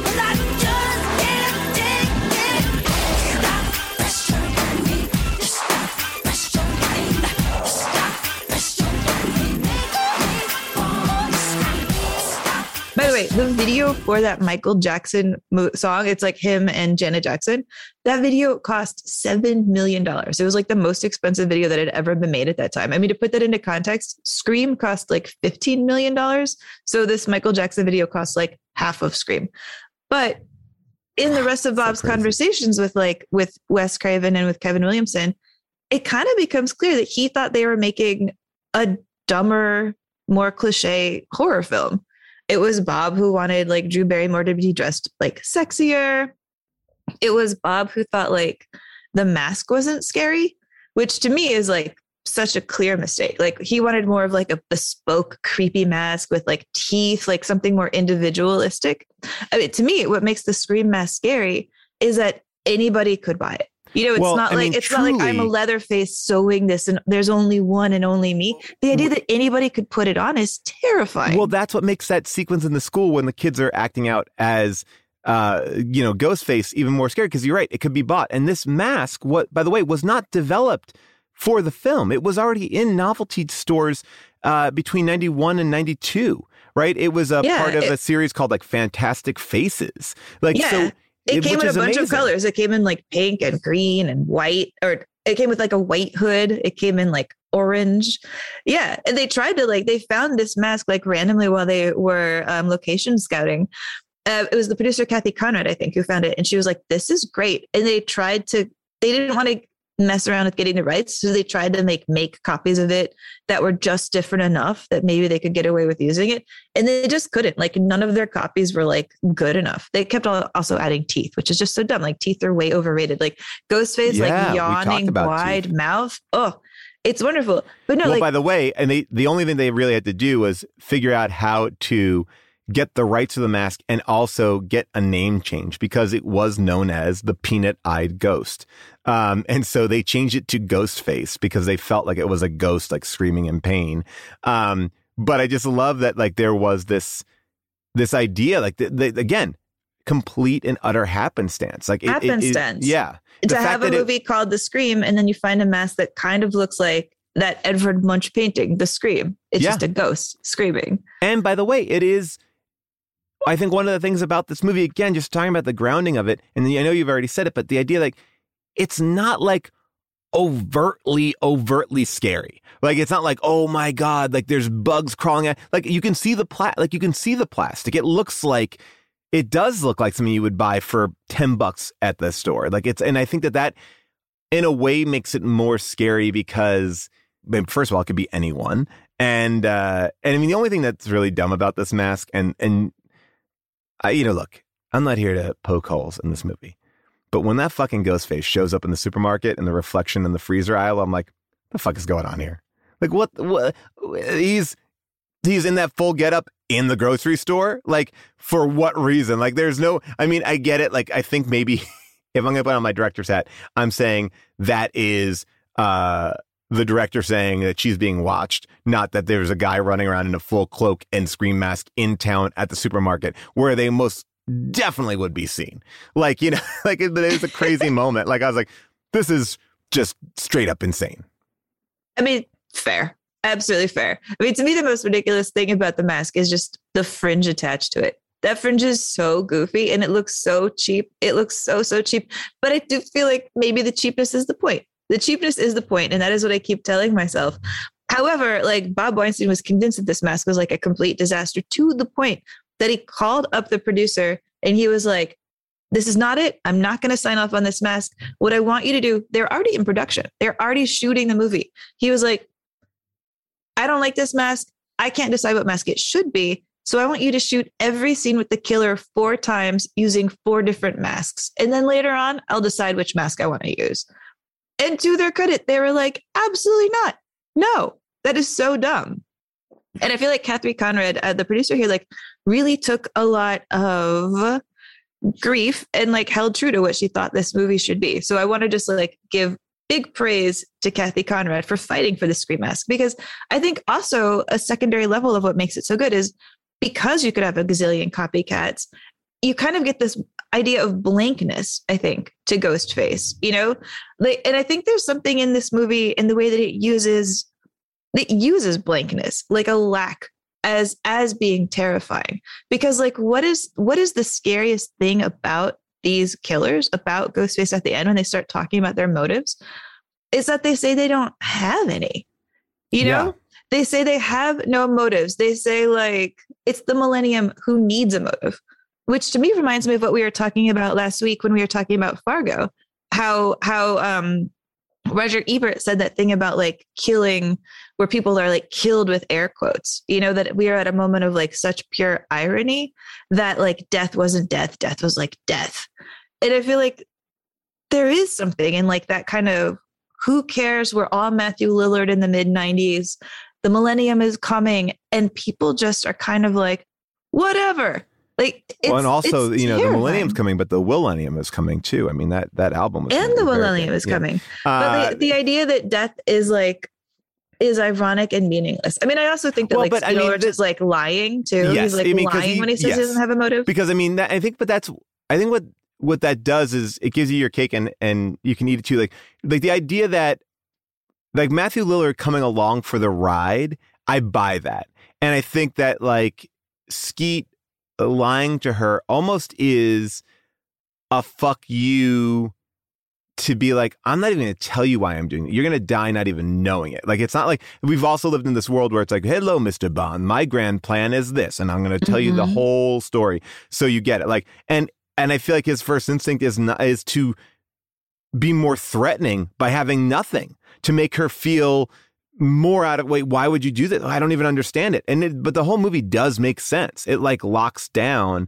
in a very good thing. But i think what's more interesting is the plan to pin it on somebody else. The awareness of the culture which you talked about this before with paradise lost and the and the fact that like uh Liev Schreiber who we see briefly in this movie who comes back big in the second film is pinned for a murder he didn't commit. Like this idea too is like we're so aware of being crazy and murder or whatever that we also know how the story will go better. It's a better story. On the anniversary of her mother's death, the father comes back and kills everybody and his daughter. Like it's such a it's like that is the traditional maybe end of this movie that they're so well versed in horror films that they're able to actually create another believable ending. What would be your motive? It's the millennium. Motives are incidental. and then I think it adds this whole other layer to it as well, because like then Skeet is saying like, maybe I did it because like your mom was cheating with my dad, and that's why my family broke up. And you can hear in his voice that that is when he's being sincere, and it cuts to Matthew Lillard just enough for Matthew Lillard to be like, oh, is that why we're doing it? I didn't even know that's why we're doing it. And it's kind of fascinating because like Skeet is like, I am deeply hurt by my family breaking up. Like deeply hurt by my family breaking up. And, you by the way, that's a that's such a small feeling for such a violent crime. It, there's something really I don't know engaging about that to me. Like Yeah. you broke up my perfect life. Like you know, it's not like I'm crazy. I just want blood. It's like my mom and dad broke up, and so this is the way I'm dealing with it. It's like wow. It's like I don't know. It just it, it grounds that character to me. It's very small. It's not like you you know you killed my mother. You did this. It's like my you made my parents get divorced. Yeah, it adds so much to like that conversation he has in the hallway where he's upset that like Sidney thinks maybe he murder- murdered him, which by the way, what a great way of getting around the fact that he's the killer is to like figure him as the killer right away and then go through the process of like getting him out of jail, her forgiving him, him, you know, like trying to defend himself. But he has that scene in the hallway where he's like being so sensitive and like defensive. And I think that conversation is such a fascinating kind of example of like like the male female interplay of like him being kind of manipulative and not caring about her feelings, but like doing it in a way where like he is the victim. I mean, it's fascinating. Understand what? When I have a girlfriend who would rather accuse me of being a psychopathic killer than touch me? You know that's not true. Then what is it? What is it? Billy, I was attacked and nearly filleted last night. I mean, between us. You haven't been the same since. since your mother died. Is your brain leaking? My mom was killed. I can't believe you're bringing this up. I know, it's been a year. Tomorrow. One year tomorrow. I know what, I think it's time you got over that. I mean, when my mom left my dad, I accepted it. It's the way it is. She's not coming back. Your parents split up. This is not the same thing. Your mom left town. She's not lying in a coffin somewhere. Okay, okay, okay. I'm sorry. It's. It's a bad analogy. But I want to ask you, do you believe Matthew Lillard right here when he says he's just doing this because of peer pressure? Hello? Oh, Stu, Stu, Stu. What's your motive? Billy's got one. The police are on their way. What are you gonna tell them? Peer pressure. I'm far too sensitive. I'm gonna rip you up, you bitch! Just like your fucking mother! You gotta find me first, you pansy-ass mama's boy. Fuck! Ah, fucking hit me with the phone, dick! Fucker, where are you? Ah! Ah, you fuck! Did you really call the police? You bet your sorry ass I did. My mom and dad are gonna be so mad. I believe him, but I think that that line is too self aware for that character. But these characters are self aware. So I kind of cut it slack. So yes, I I believe it. I just still I think that it rings true that I know it's true. I don't know if he would be able to articulate that in that moment. Um, but I do believe it's like, yeah, let's do this. This is crazy. It's like it's sort of like why anyone does any stupid shit in high school. I mean, I did some dumbass shit. Like, why did I do it? Like, I remember when we were trick or treating one year. I mean, this is incredibly dangerous. But we all decided we were throwing like these like boulders out in the middle of the road. So when cars would come, they would just like cr- like hit the undercarriage of their oh car. my and, like, God. yeah, I mean, uh, like on the road, they weren't dropping it from an overpass, but it was like, and it was like I remember like one car ran over it, and like their muffler like dropped out, and I was like, oh fuck, and then like, and all of a sudden I saw the reality of like, oh, this could actually hurt a car, and then we stopped doing it, but yet we were doing it to hurt a car. But then when you saw it actually happen, and like you're like, oh, like, and I think that there is an element of just being super stupid.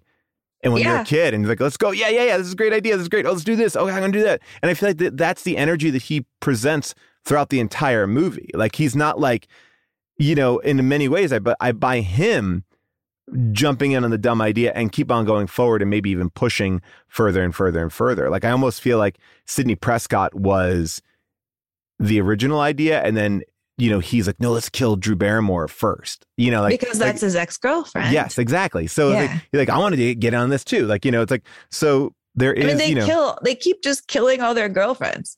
I mean, okay, who really kills who? Because I think there's a way of watching this and thinking that pretty much Skeet Ulrich could have killed almost everybody by himself, and like Lillard didn't kill that many people. Like you could say that Skeet did Drew, if you believed like if you believed the Rose McGowan alibi. I Uh, believe but- that Skeet killed the boyfriend. Lillard killed Drew.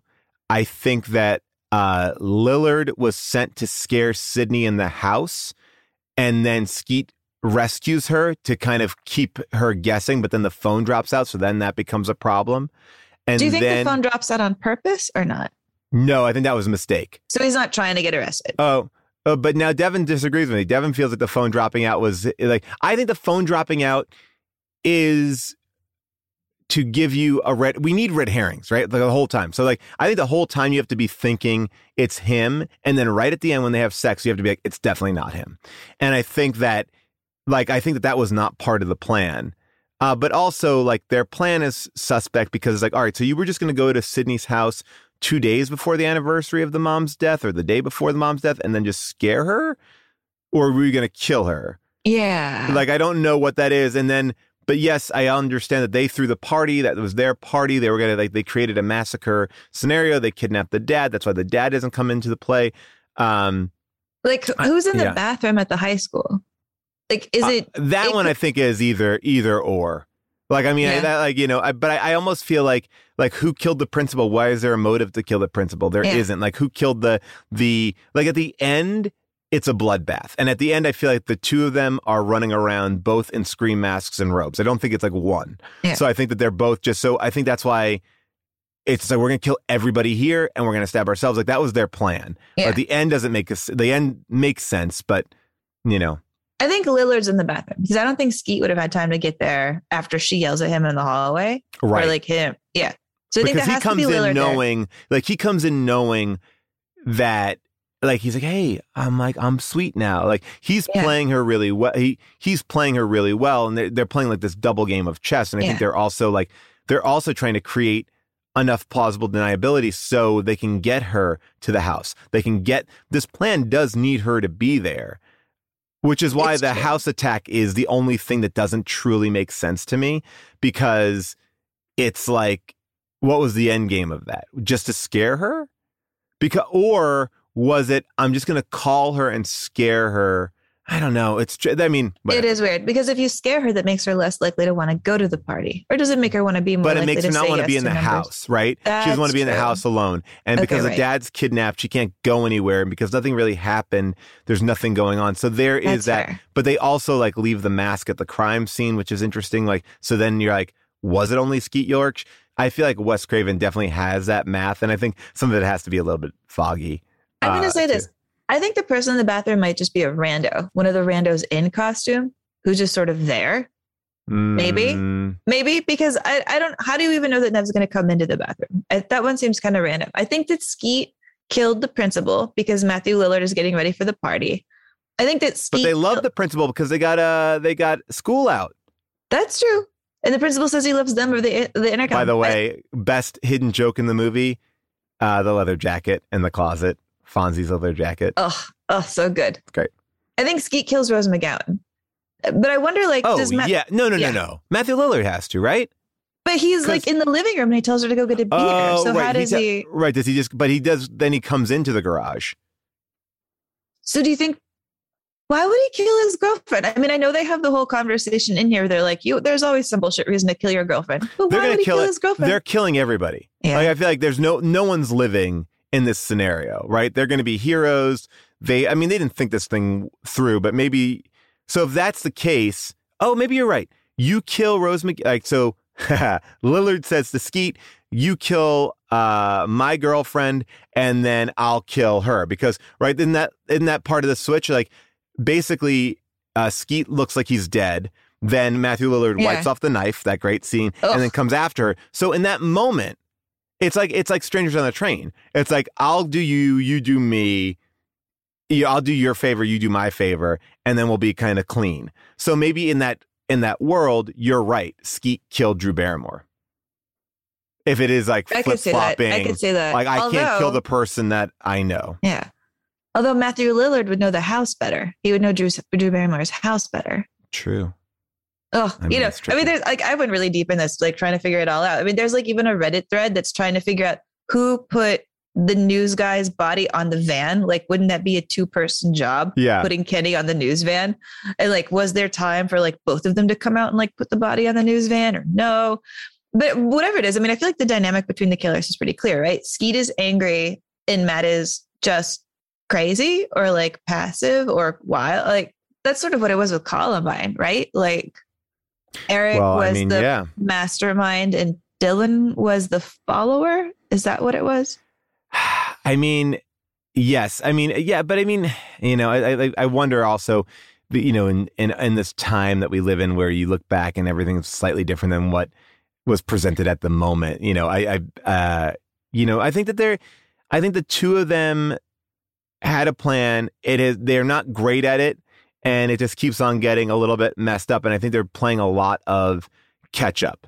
Uh, you know, uh, to make it work. And then there are just some things that you just going to put in there for a horror movie. Like I have no idea how they were able to string up uh, Drew Barrymore and slice her open in like uh, 35 seconds. I mean, she's Yeah. dragging her across a field and like you know, and and and hanging her from a tree, which is also crazy imagery, by the way, uh, for the the first shot of a movie, just Yeah. in many respects. Uh, but yeah, I mean, whatever it is, it feels like I wonder if on some level Sidney knows that this is happening, like some sort of visceral level. Like the reason she won't sleep with her boyfriend is because some part of her is like is like that penis raped my mother.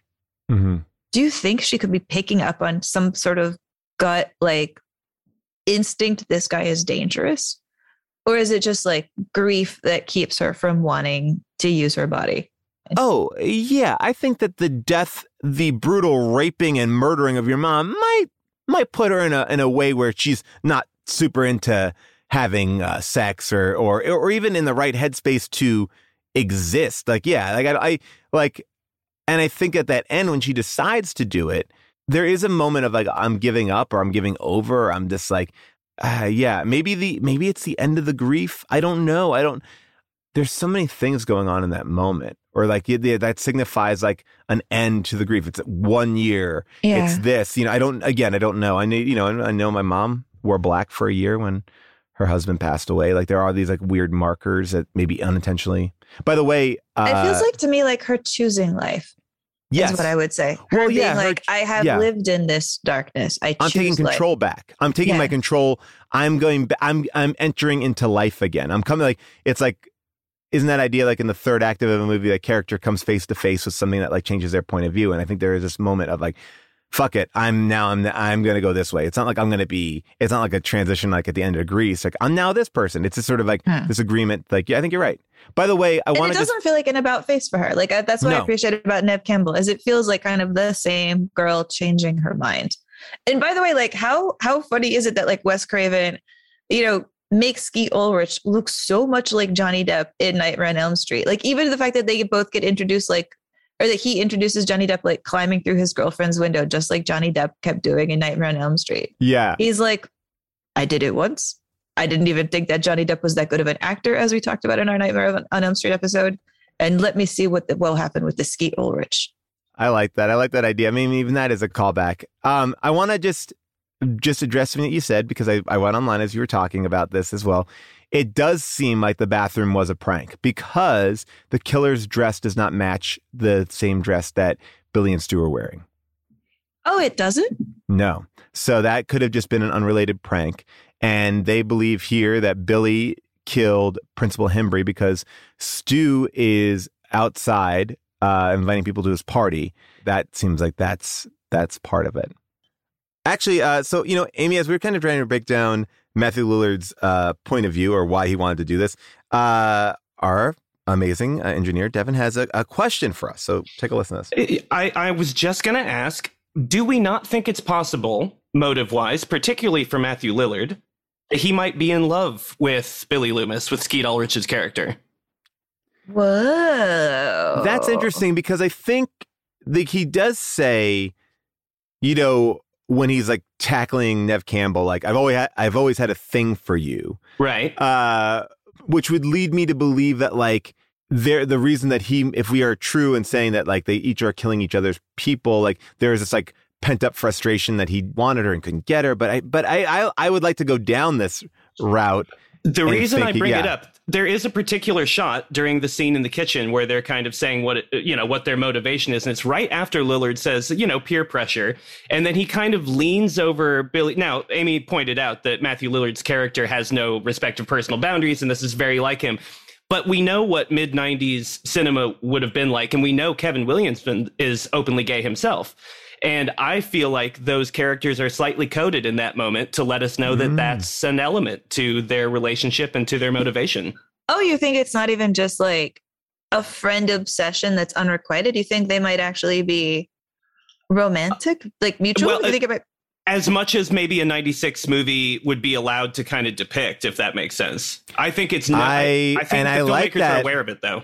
I think that that's really interesting. You know, there's a whole uh, thing online too. It's like called Stu Lily, uh, S T U I L L Y. really? Yes, and Like it's fanfic? yeah, well, it's like a uh, uh, the, it's all about the slash ship between Stewart and Billy Loomis, right? And and it is this idea like they are together a lot, and you know, it also, I mean, this is It you would know, explain also why they don't care if their girlfriends all die. Well, that's it. This Yeah, is I was what I gonna was. say. That's why I Yeah. wanted to barge in and say I, I feel like that's an element here, maybe. And they have a lot of close-ups of the movie of them like like there's a moment where they are pinning um uh Jamie Kennedy together and Yes. like you know they're they're like holding him in and there's something interesting I, I I buy this as I buy it I like it I didn't think about it and I like that I just think it's a layer in there. I'm not saying it's the hard and fast answer. It's just something to think about. I think. I mean, when you say that, I again get that image in my head of Matthew Lillard's reaction when he hears that Billy is sad about his family breaking up. Like he looks Right. genuinely upset for oh him. hold on hold on here breaking news only a few hours ago What? well, a few hours ago Kevin Williamson confirms Billy and Stu were a queer coded relationship. Ye- they there were based is. on gay killers. Yes. I didn't even Um, see that. so they were based on the infamous mass murderers Nathan Freudenthal Leopold Jr. and Richard Albert Loeb. Right, Loeb and Leopold am- from, yes, from Hitchcock's Rope. is what's being referenced there, too. Yes, admitted that they were gay and in a relationship. And Wow. they were the LGBTQ plus prototype for Bonnie and Clyde. And uh, and so this is what Kevin Williamson has to say about it. Um, it's very homoerotic in the sense that they were these two guys that killed another person to see if they could get away with it. Um, and one of the reasons that they could get the other one is because they think the other one was secretly in love with him. And if it was a fascinating case study on double murders, if you Google Leopold and Loeb, you'll see and you'll read about it and you go, oh, that's Billy and Stu. Um, and Neve Campbell, who starred in all these films, uh, she said, yes, there was a burgeoning love relationship uh, between them. She calls them pretty confused. Um, their anger comes from not being allowed to be who they want to be. Uh, so yeah, so there we go. Aw. Wow. Aw. Yeah, No. Now I want to give Um, them a hug. yeah, I love Why do I want to yeah. give Ghostface a hug? I should want to hug Ghostface. Do you have any other questions? Let's see. Uh, Well, I think you have a question for me. I think Yes. you want to ask me, as the Tom Cruise expert, can you really see Tom Cruise's penis in all the right moves? Well, you know what? I wrote that down and I wanted to to make sure because I was I was like, oh my gosh, I never had heard that. Like, really, the only penis that I've heard recently, uh, obviously Ben Affleck and uh, Gone Girl, and then there was Bruce Willis in the the Heat of the Night or the Color of Night. So I did not know about all the right moves and Tom Cruise's penis. So Amy, let me let me in. I would love to. This is something I actually have looked into historically. So I'm happy to share what I have dug up through my research. So if you have not seen All the Right Moves, it is not one of the most well known cruises. I would say it's in like the bottom five of cruise movies that people know about. It's a movie that he does in between Risky Business and Top Gun, where he's getting a leading role and he's really happy, but it's kind of like a really serious, high minded football jock drama.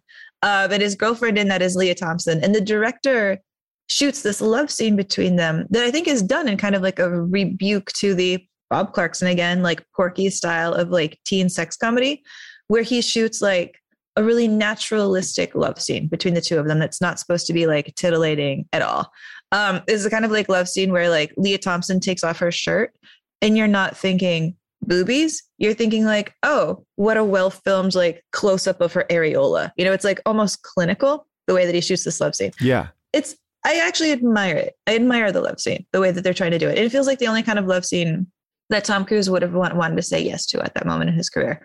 But so they're like embracing, and it's like really, really kind of graphic, like nipple to areola embracing.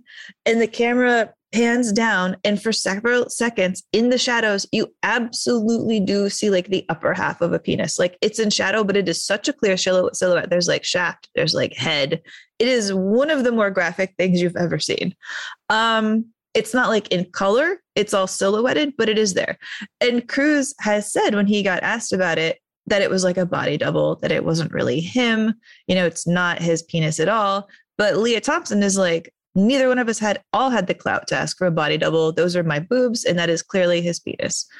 And in subsequent versions of the movie getting re released, like the penis scene has been edited out, which does seem like Cruise being like, yeah, yeah, no, I don't want that out there. Please don't freeze frame it, which is absolutely his right to do. Like, I wouldn't want that freeze framed if I was him. I don't think he knew at all that the director was even going to get that shot when he was panning down. But I think the director, in my interpretation, was trying to make a stance that I admire. You know, like we show women's boobies, why don't we show this? And, you know, trying to kind of level the playing field with this, like, with this, like, teen sex scene that goes against every kind of teen sex scene that was being filmed at the time. But yes, if you look on the internet, it is there. Wow. I love that very detailed explanation. Now, the final question I have, another question for you is this horror movies traditionally, I think, are not like the, at the forefront of critic reviews. I I think it, oh, you know, it's kind of a lot of the movies, and at least in my memory, were always like not given screeners to critics before they even came out. Like a lot of times they get reviewed on a Saturday. It's a weird thing. Like studios are like, no, no, we're holding this back. We don't want even the public perception to get in here. But what was the perception of this film in 1996 when this comes out? You know, people kind of liked this movie when it came out. This movie was actually seen as like, huh, I expected garbage, and you have given me a very good cheeseburger. I would not say that it was like received with wild raves, but I think it was received very friendly. Like people really admired this. There were a few people that didn't like it, but you actually kind of have to scour. Um, and the, the ones that like don't like it actually seem a bit contradictory to me. So I will read them. this is from the San Francisco Examiner. They call it a quote artificial and hypocritical effort to escape the artistic limitations of teenage slasher fix. And while this critic likes all the actresses, it says that quote Skeet Ulrich brings the impassive stare and inertness of a frog on a rock to the role Jesus. of a grungy high school hunk. And if you're going to see Craven's new movie, maybe you'll experience the same consolation I had. The high school audiences in the preview audience shrieked in mock terror, shouted sarcastic advice to the characters on screen, and angrily berated them with every insulting term they could think of. The wild, truly frightening energy of these kids would surely terrorize any serial killer they might encounter. So it seems that like the kids who went to this movie went into it not thinking they were going to see a smart movie, thinking they were going to see another garbage horror movie, and treated it as such. Um, that like they didn't kind of do it a quick about face. But were they also treating or just proving Wes Craven's point, like that these are the kids this movie is made for because they're doing the same thing that our characters are doing? That's true. I mean, we were really worried about the kids in the 90s. We really thought they like had no emotions. Yeah. Um, and school shootings hadn't even really happened that much yet. It's so crazy how like paranoid we were before things got bad. Anyway, the Chicago Reader says this uh, The assumption that there's something inherently clever about a slasher movie making reference to both its genre and the filmmaking process is a fundamental flaw of this tiresome, blood filled comedy. But only Skeet Ulrich, playing a lovesick sick teenager, layers his performance enough to make plausible the notion that his character knows he's a character in a movie which he announces over and over and over again. And other characters aren't as adept at straddling the line between characterization and self parody. Neve Campbell and Courteney Cox may be hindered by the fact that their roles are contrived to be politically correct. Politically correct. Well, politically correct was such a big. Like, there was such a yeah, yeah, There was such a thing there, but like I also feel like is politically correct meaning like they have autonomy and that they actually have strength it's like politically correct you're right it was like the term that was basically the woke of the 90s an exhausting yeah. thing that just got like worked beyond all meaning and you know erased of all of its good intentions. I mean because what? This movie doesn't even make any like big feminist stances. They only kind of like no they yes, just make their character smart. high, yeah they're just smart. They're just human beings. The only kind of moment that i would say is like the the like high-fiving in the theater like girl power moment is probably is the end is this moment right here. This is the moment when the supposedly dead killer comes back to life for one last scare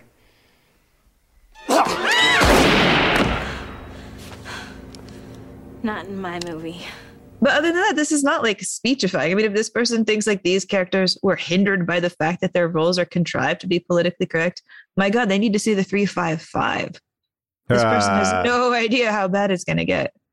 But you know what? I think there's a difference. Again, we're talking about this idea of like, you make a good character that is smart, interesting, well rounded. It's not about being woke. I think you could point to some recent examples right now of a very popular show that's on, uh, you know, streaming where it's they're striving so hard to be woke that it almost dilutes. It's like, like I don't, I don't know. I think there's a difference between having characters that are real and that have opinions and are not just like the cookie cutter versions of what we have seen before because those are not real characters.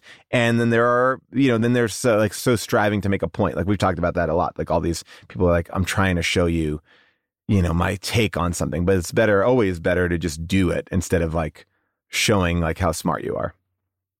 No, you're right. I mean, this brings me to I think one of my favorite things that Wes says about this movie.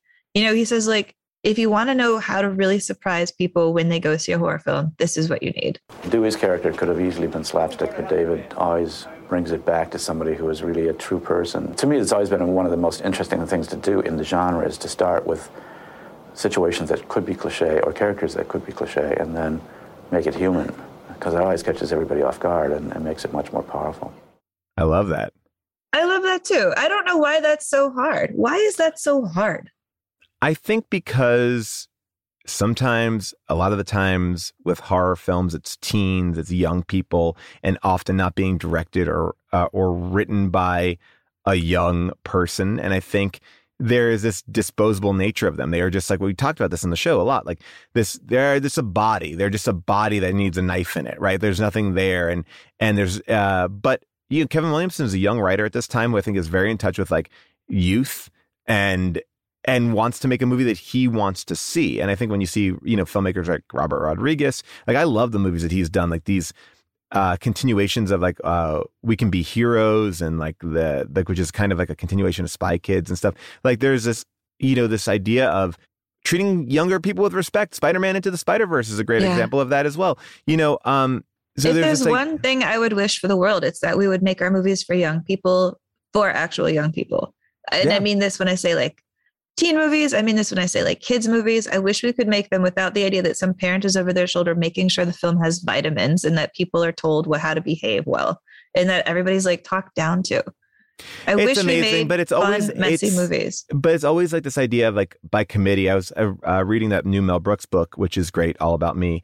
And there's like this whole section and trying to get the producers made where they're like, oh, I don't know if we should do something about Hitler. It seems too soon. How about Mussolini? Could it be about like springtime for Mussolini instead? And luckily, like he just fought through it. I think there's always going to be someone in front of you trying to stop it. And what, and it's almost as much do you, how much do you care and how much can you get away with fighting for without it being taken away? So in that way, give me more Matrix uh, resurrections in the sense that I'd rather have the person who started the story kind of finish the story than someone trying to do a version of the story. Because back to the rump roast of it all, it is it becomes like, well, I think this is that, and I think this is what we want to do here now with Scream 5, and Wes Craven obviously is not involved, and neither is Kevin Williamson. It is time though for another reboot of these kind of movies. And is this is this going to be like the Freddy? Like the is this too navel gazy, or do we need a whole new kind of Scream to move us forward? Well, we will see. But so far, the reviews of Scream and from the people I've spoken to, it feels like it did kind of like hit the right way or the same way that Scream hit in 1996. So we will see. Oh, I can't wait to see. And when we do that, I think I think what we need also is a reboot of horror and take it back away from like the glum glums. I feel like the glum glums Right. are controlling horror right now. Like my my boyfriend died in this house, and I'm gonna walk around and look sad for two hours. I'm done with this. We we need. I want fun horror movies. Mm-hmm. Well, I'm gonna. I'll tell you one of my favorite horror films. I know it's a little bit old now, and I know they already made a sequel. Uh, but I love Don't Breathe. Uh, oh, don't breathe is fun. it's really fun. It's like, and you want that, like you know, uh, you want these kind of more fun stories. Uh, you know, but I, I yeah, I mean, Yeah. it, it goes half, it goes back and forth, and I think that we've the seen. one that I recommend to anybody right now, it's like Yeah. on Shutter, is The Boy Behind the Door. It came out last year. It is probably the scariest horror movie I saw last year. It's wonderful. And it stars little kids and it feels little kid like. It has little kid logic. It's just um, it's By the way, terrifying. and I I- yelled at the TV the whole time. I love it. Now, you know, we talked about it on How Did This Get Made, but I really like Malignant too. I, I like Malignant's fucking crazy, but like it's, but I'm all in. I'm in for that. Like, but that's fun horror to me. Like, and we could break it apart and have fun with it. And there's, it's super dumb, but it's also really well done. Like the best horror can be fun and dumb and visceral. Uh, you know, I, there's so many things that these films can do and stories that you can tell. And I feel like, you know, I love Happy Death Day, which I think is also like another great, like kind of scream esque. I love uh, the lead in Happy Death Day. She's so funny. Yeah, she's great. It's like, and those are these fun things, you know, and, and then there are other ones that just feel like, all right, well, you know, there's so many, there's so many. And I think, you know, I, I'm down, I'm down for all. I've even heard like Escape Room is fun. Like, you know, I think that, The I think you have first one have- is. I never Yeah. saw the second one, but the first one is really clever. Like the setup, the set pieces are so inventive, super Yeah. inventive. I need to I mean, that's second why I one. I used never to got around to love. Uh, I used to love Final Destination movies. They were like great. It was like the Rube Goldberg horror movie where it was sort of like, how are these people going to die? And it was just sort of like you didn't have to care about. You did care about the characters a little bit, I'm sure, but it was also just sort of like, fuck it. Like it's just like we're going to kill every one of them. And the and the fun of this movie is how do we create this insane death sequence? You know, and it was, you know, and that's way way more fun to me than like a movie like Saw. Oh yeah. Do you think Saw stole? Do you want to play a game from this movie? Oh, I wonder. That's interesting. And by the way, our super producer uh, Josh just told us that Final Destination Six has been announced. Uh, Dun, so dun. I've only seen one of them, and it made me so scared of uh, garbage disposals. well, I'm actually excited about this because Jon Watts is going to produce it. That's awesome. Okay, well, you know, speaking of movies for kids, let's really about face to a frosty movie for children called Frozen. Ooh, this is gonna be interesting, Amy. Um, you know, I know how you feel about Disney movies, and I, I think we've maybe even gotten a little take on where you might fall in Frozen. So I'm I'm will uh, I'm excited to see you watching it with uh, open eyes. You know, I will. I'm going to rewatch it with open eyes and open heart. I saw it the first time, hated it. Years have gone by. It has stayed big. I should give it a second shot. Um, well, we will do it, and you will take a little listen to this trailer for Frozen. Summer in the city of Arendelle. It couldn't be warmer. It couldn't be sunnier. But that's about to change. Forever. Arendelle. It's completely frozen. Cold, cold, cold, cold, cold, cold, cold, cold, cold, cold, cold, cold, cold. A real howler in July, yeah? The land's covered in eternal snow. really? If we don't do something soon, we'll all freeze to death. You want to talk about a problem? I sell ice for a living. Ooh, that's a rough business to be in right now. I mean, that is really. Mm, that's unfortunate. My lady. Whoa, whoa. this is awkward. Not you're awkward, but just because we're I'm awkward. You're gorgeous. Wait, what? Hi, everyone. I'm Olaf. Hi. You're creepy. I don't want it. Whoa. No. All right, we got off to a bad start. I know how to stop this winter. Yeah. Hang on. I like fast. Whoa, whoa, whoa, whoa, whoa, whoa. Get your feet down. This is fresh lacquer. Seriously, were you raised in a barn? Let's go bring back summer! Man, am I out of shape. Wolves. Stop! Whoa. Whoa! Are you okay? Uh, I've got a thick skull. I don't have a skull. Oh, woo! Head rush. So cute. It's like need a little baby unicorn. Now we just have to survive this blizzard! That's no blizzard. Sultry. That's my sister. That would have been nice to know. Heads up! It is not nice to throw snow people. Whoa, whoa, whoa, whoa, feisty pants. Just let the snowman be. I'm calm. Great. Oh, oh, come on.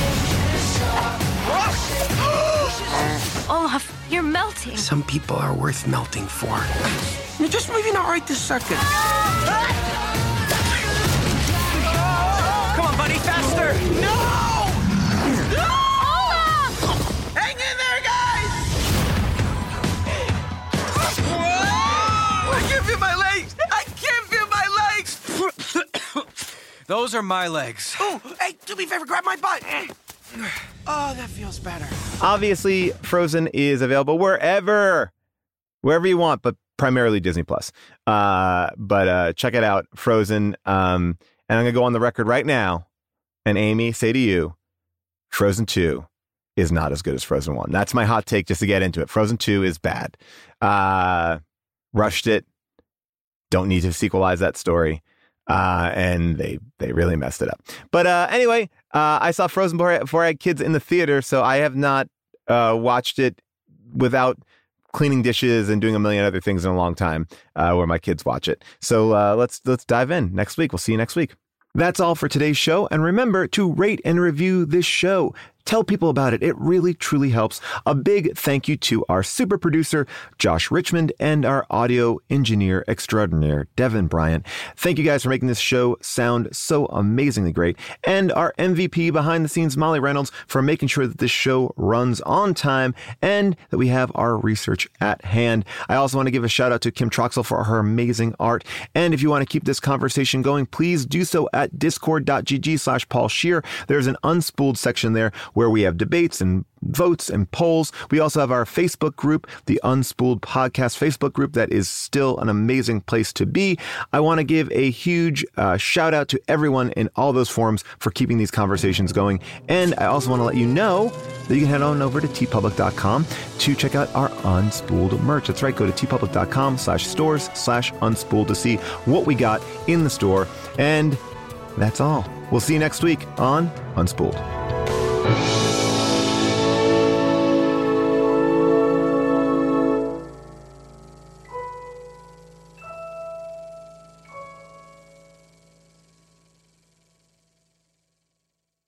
Justin and so good. Thousands of summer deals at your Nordstrom Rack store. Save up to 60% on new arrivals from Vince, Rag & Bone, Adidas, Joe's, Marc Jacobs, and more. Great brands, great prices every day at Nordstrom Rack. But hurry for first dibs. Get your summer favorites up to 60% off at Nordstrom Rack today. Great brands, great prices. That's why you rack. Whether you're making the same breakfast that you have every day or baking a cake for an extra special day, eggs are a staple in our diets. Eggland's best eggs are nutritionally superior to ordinary eggs, containing more vitamins and 25% less saturated fat. Not only are they better for you, but Eggland's best eggs taste better too. There's a reason that they're America's number one eggs. Visit egglandsbest.com for additional information and delicious recipes.